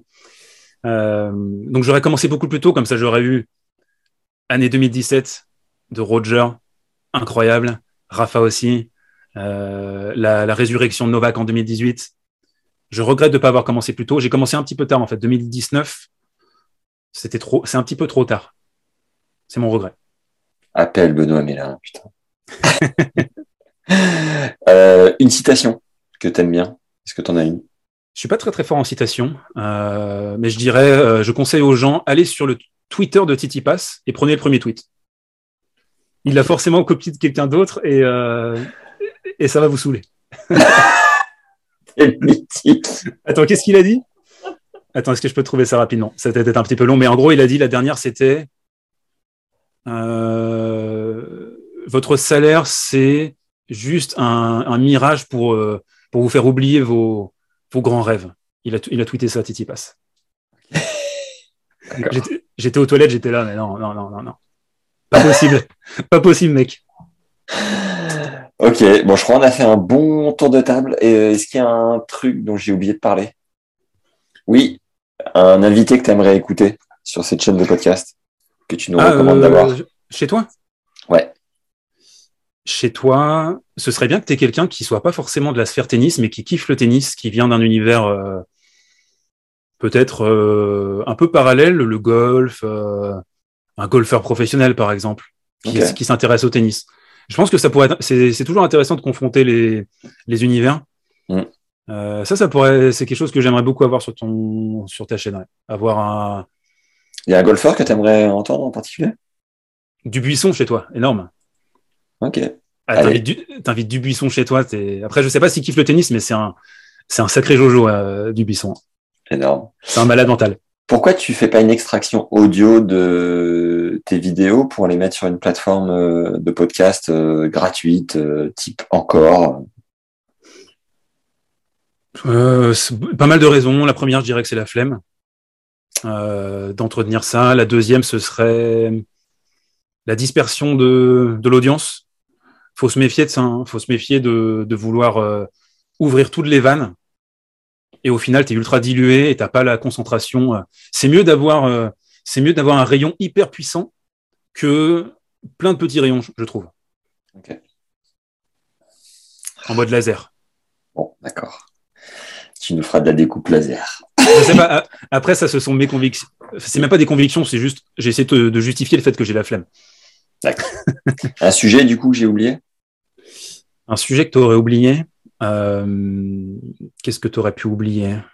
Un truc qui te tient à cœur, euh, dont tu aurais bien aimé parler? Les haters? Ouais. Comment... Toi, t'as pas de haters sur Tennis Legend euh... Johan, qui gère les réseaux sociaux, me faisait le retour que la fréquentation de YouTube avait énormément baissé en termes de de qualité de commentaires, de débats, de machin, où tu dis, oulala, c'est quand même pas très haut de, tu vois, de plafond. Euh, donc, il doit y avoir quelques haters dans le, dans le lot. euh, maintenant, sur le podcast, euh, non, fondamentalement, soit les gens se barrent, euh, n'écoutent pas, soit, euh, en fait, un contenu qui ne plaît pas ne suscite pas de réaction. Et, un, et un contenu qui plaît, euh, va susciter euh, du like, des commentaires, du partage. Tu vois, mais il n'y a pas de gens qui vont perdre leur temps à dire c'est de la merde ce que tu fais. Mmh, attention, attention à ça. Euh... Non, me concernant en tout cas. Ah oui, pour vous, pour vous, oui, parce que toi, toi, ça demande un investissement temporel qui fait un tri en fait. Ah ouais. C'est le tri sélectif. Ouais, c'est ça. Euh, moi, c'est plus open bar. Moi, c'est euh, moi, c'est PMU du coin. Ok. Donc il peut, il y a du passage. Il y a des gens qui sont un peu bourrés et euh, il y a des propos qui dépassent euh, la pensée. Euh, c'est comme quand tu commences à picoler à 11h du mat, à 17h, bon, tu commences à raconter un peu de la merde.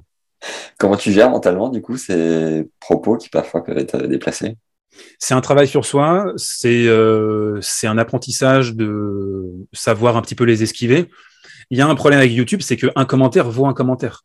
Hmm. Pour l'algo, pour, pour la discussion. Même si tu le supprimes? Il y a des commentaires qui sont cachés. Hein. En gros, si vous parlez de certains sujets, euh, je vais pas les citer pour pas te mettre dans la sauce, Max, mais euh, euh, Google les met, les blocs, et si tu les actives, ils sont, ils sont shadowban, enfin, ils sont bloqués, euh, ils sont ghost, les commentaires. On les voit pas. Ouais. Euh, YouTube fait un filtre par rapport à ça. donc, au début, pour moi, hein, sur la formule podcast, j'essayais d'être assez piquant, pinçant, pour générer des réactions. C'était un peu l'idée. Qu'est-ce que les gens ont à dire sur un sujet tout en utilisant la grammaire de YouTube avec des titres exagérés, etc. Le problème, c'est que les gens certains gens, certains gens, certaines personnes euh, restent euh, assez souvent sur l'impression du titre davantage que sur le contenu lui-même. Hmm. Ce qui fait que tu as des commentaires parfois qui sont sur le titre, hmm. alors que le titre c'est juste un appel, euh, c'est un appel, c'est un petit, je toc toc sur ton écran et toi tu cliques sur la vignette. Mais oui, il y, a eu il y a eu la toxicité, il y a eu la nocivité. Je me suis fait défoncer dans les commentaires pas mal de fois. Putain en 2021, j'ai pris, j'ai pris des bonnes petites secousses. Euh, T'apprends à vivre avec ça. Et maintenant, j'ai pris le parti pris de, de plus vraiment transiger. J'ai mis un coup de pression à tout le monde en début de saison. Ah ouais, en... ouais. en gros, j'ai fait ma vidéo sur Djokovic. Euh, est-ce normal qu'il ne joue pas l'Open d'Australie? Et j'ai commencé en disant que bah, si, euh, si vous étiez là pour foutre de la merde, bah, je, vous, je vous dégage en fait. C'est chez moi, je vous dégage.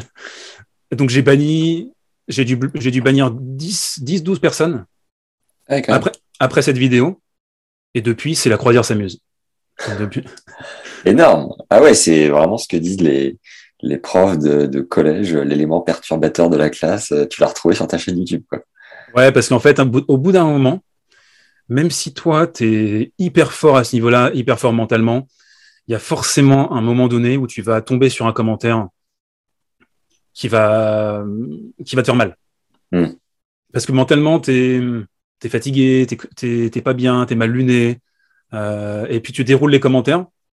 Tu as 10 commentaires merveilleux et tu en as un, euh, espèce de MERDE, e, qu'est-ce que tu racontes, tu connais rien au tennis, euh, va te pendre, etc. Tu vois ça Ça peut te faire une impression et c'est super important sur la durée de réussir à, à, filtrer ça, à ne donner aucune importance à ces commentaires, chose que je fais maintenant.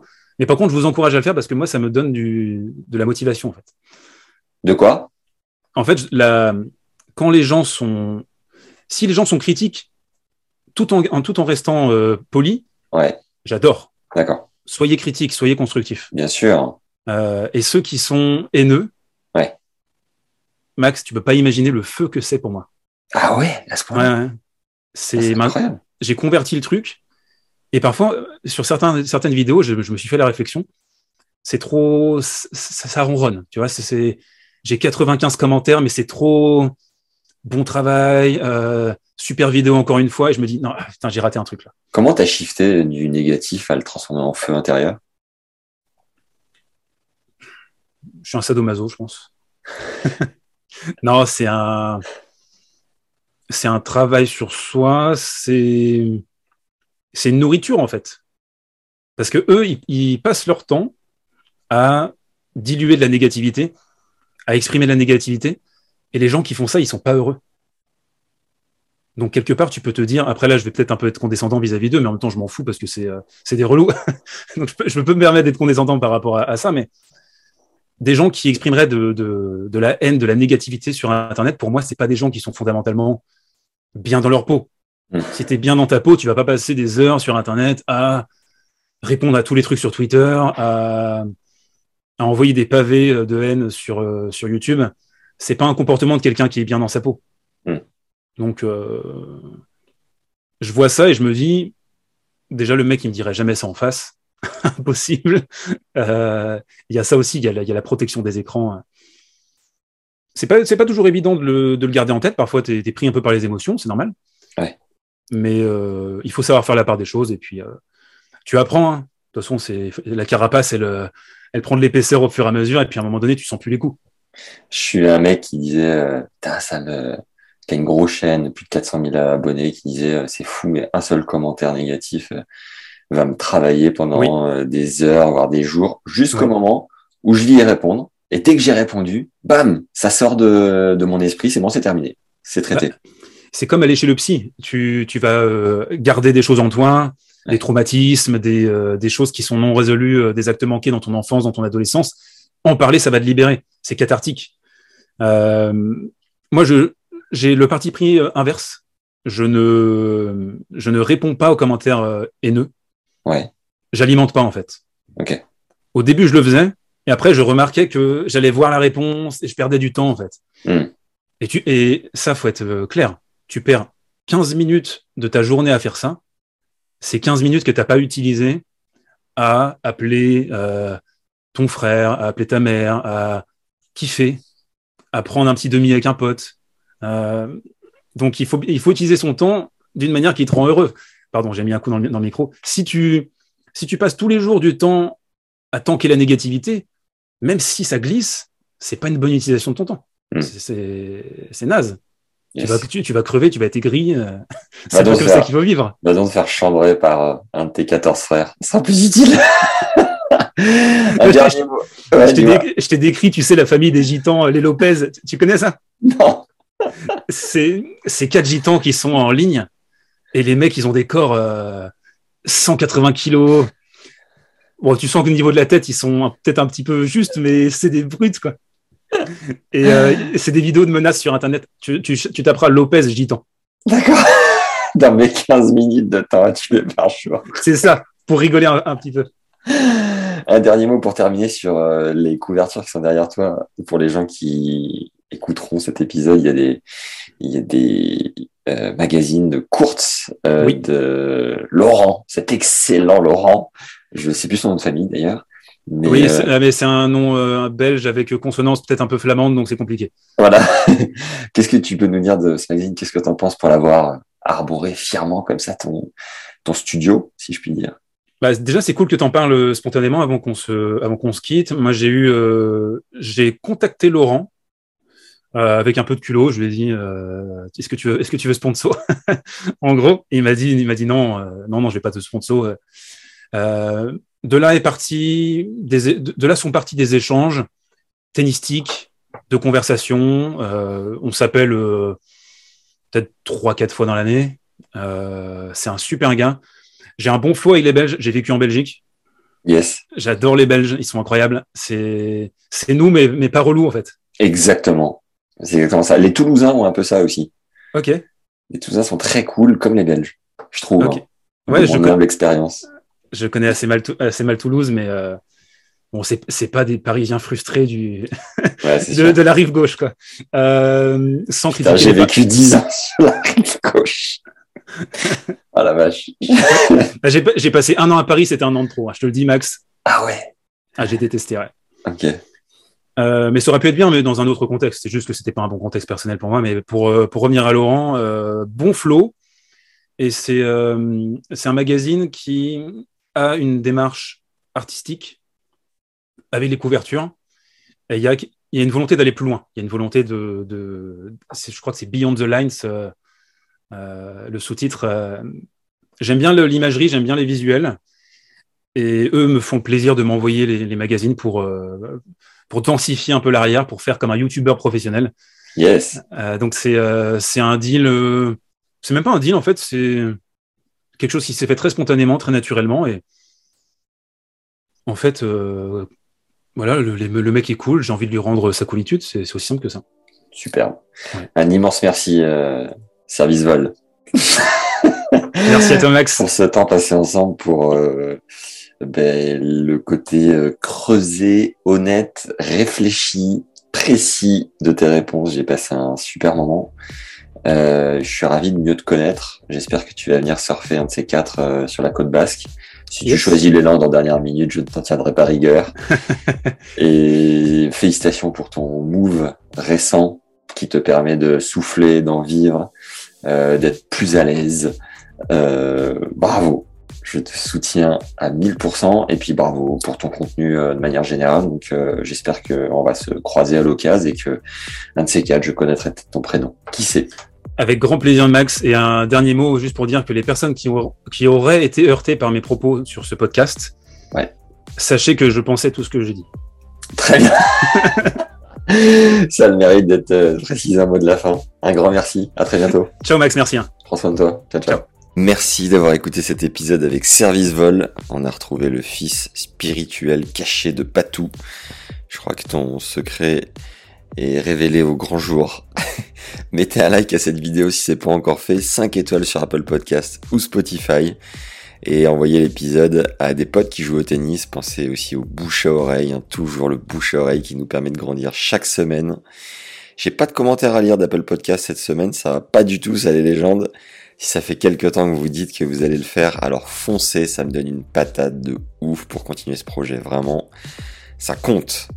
Je vous mets trois ressources offertes en marge de l'épisode, 5 conseils de cordeur pro pour choisir la bonne tension et le bon cordage à votre jeu, 14 secrets de préparateur mentaux avec Jean-Philippe Vaillant qui a coaché 13 top 100 et le quiz qui vous donne votre style de jeu sous l'angle de la stat. Ces trois liens sont dans la description de l'épisode, foncez, c'est offert. Où en sommes-nous de l'actu? On approche de la fin d'année et on essaye de préparer 2023 comme on peut.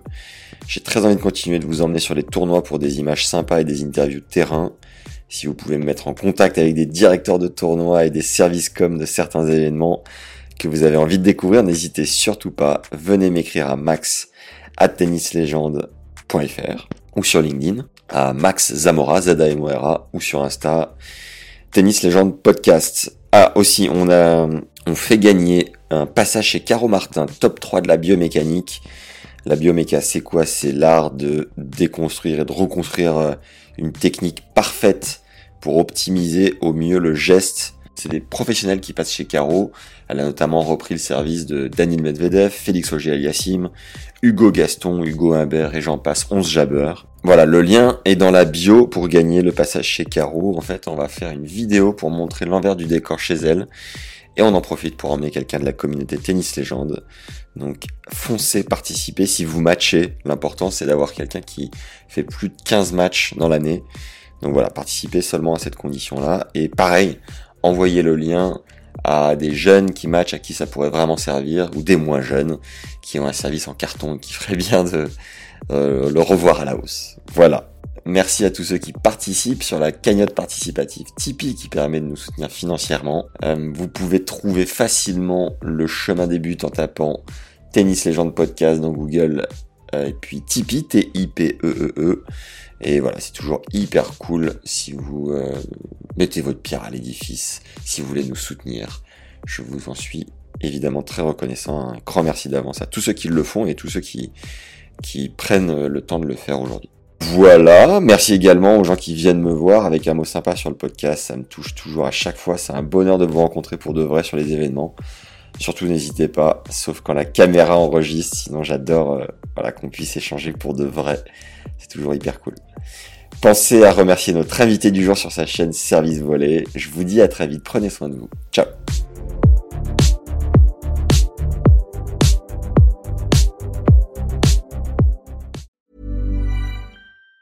Even on a budget, quality is non-negotiable. That's why Quince is the place to score high-end essentials at 50 to 80% less than similar brands. Get your hands on buttery soft cashmere sweaters from just 60 bucks, Italian leather jackets, and so much more. And the best part about Quince, they exclusively partner with factories committed to safe, ethical, and responsible manufacturing. Elevate your style without the elevated price tag with Quince. Go to quince.com slash upgrade for free shipping and 365-day returns.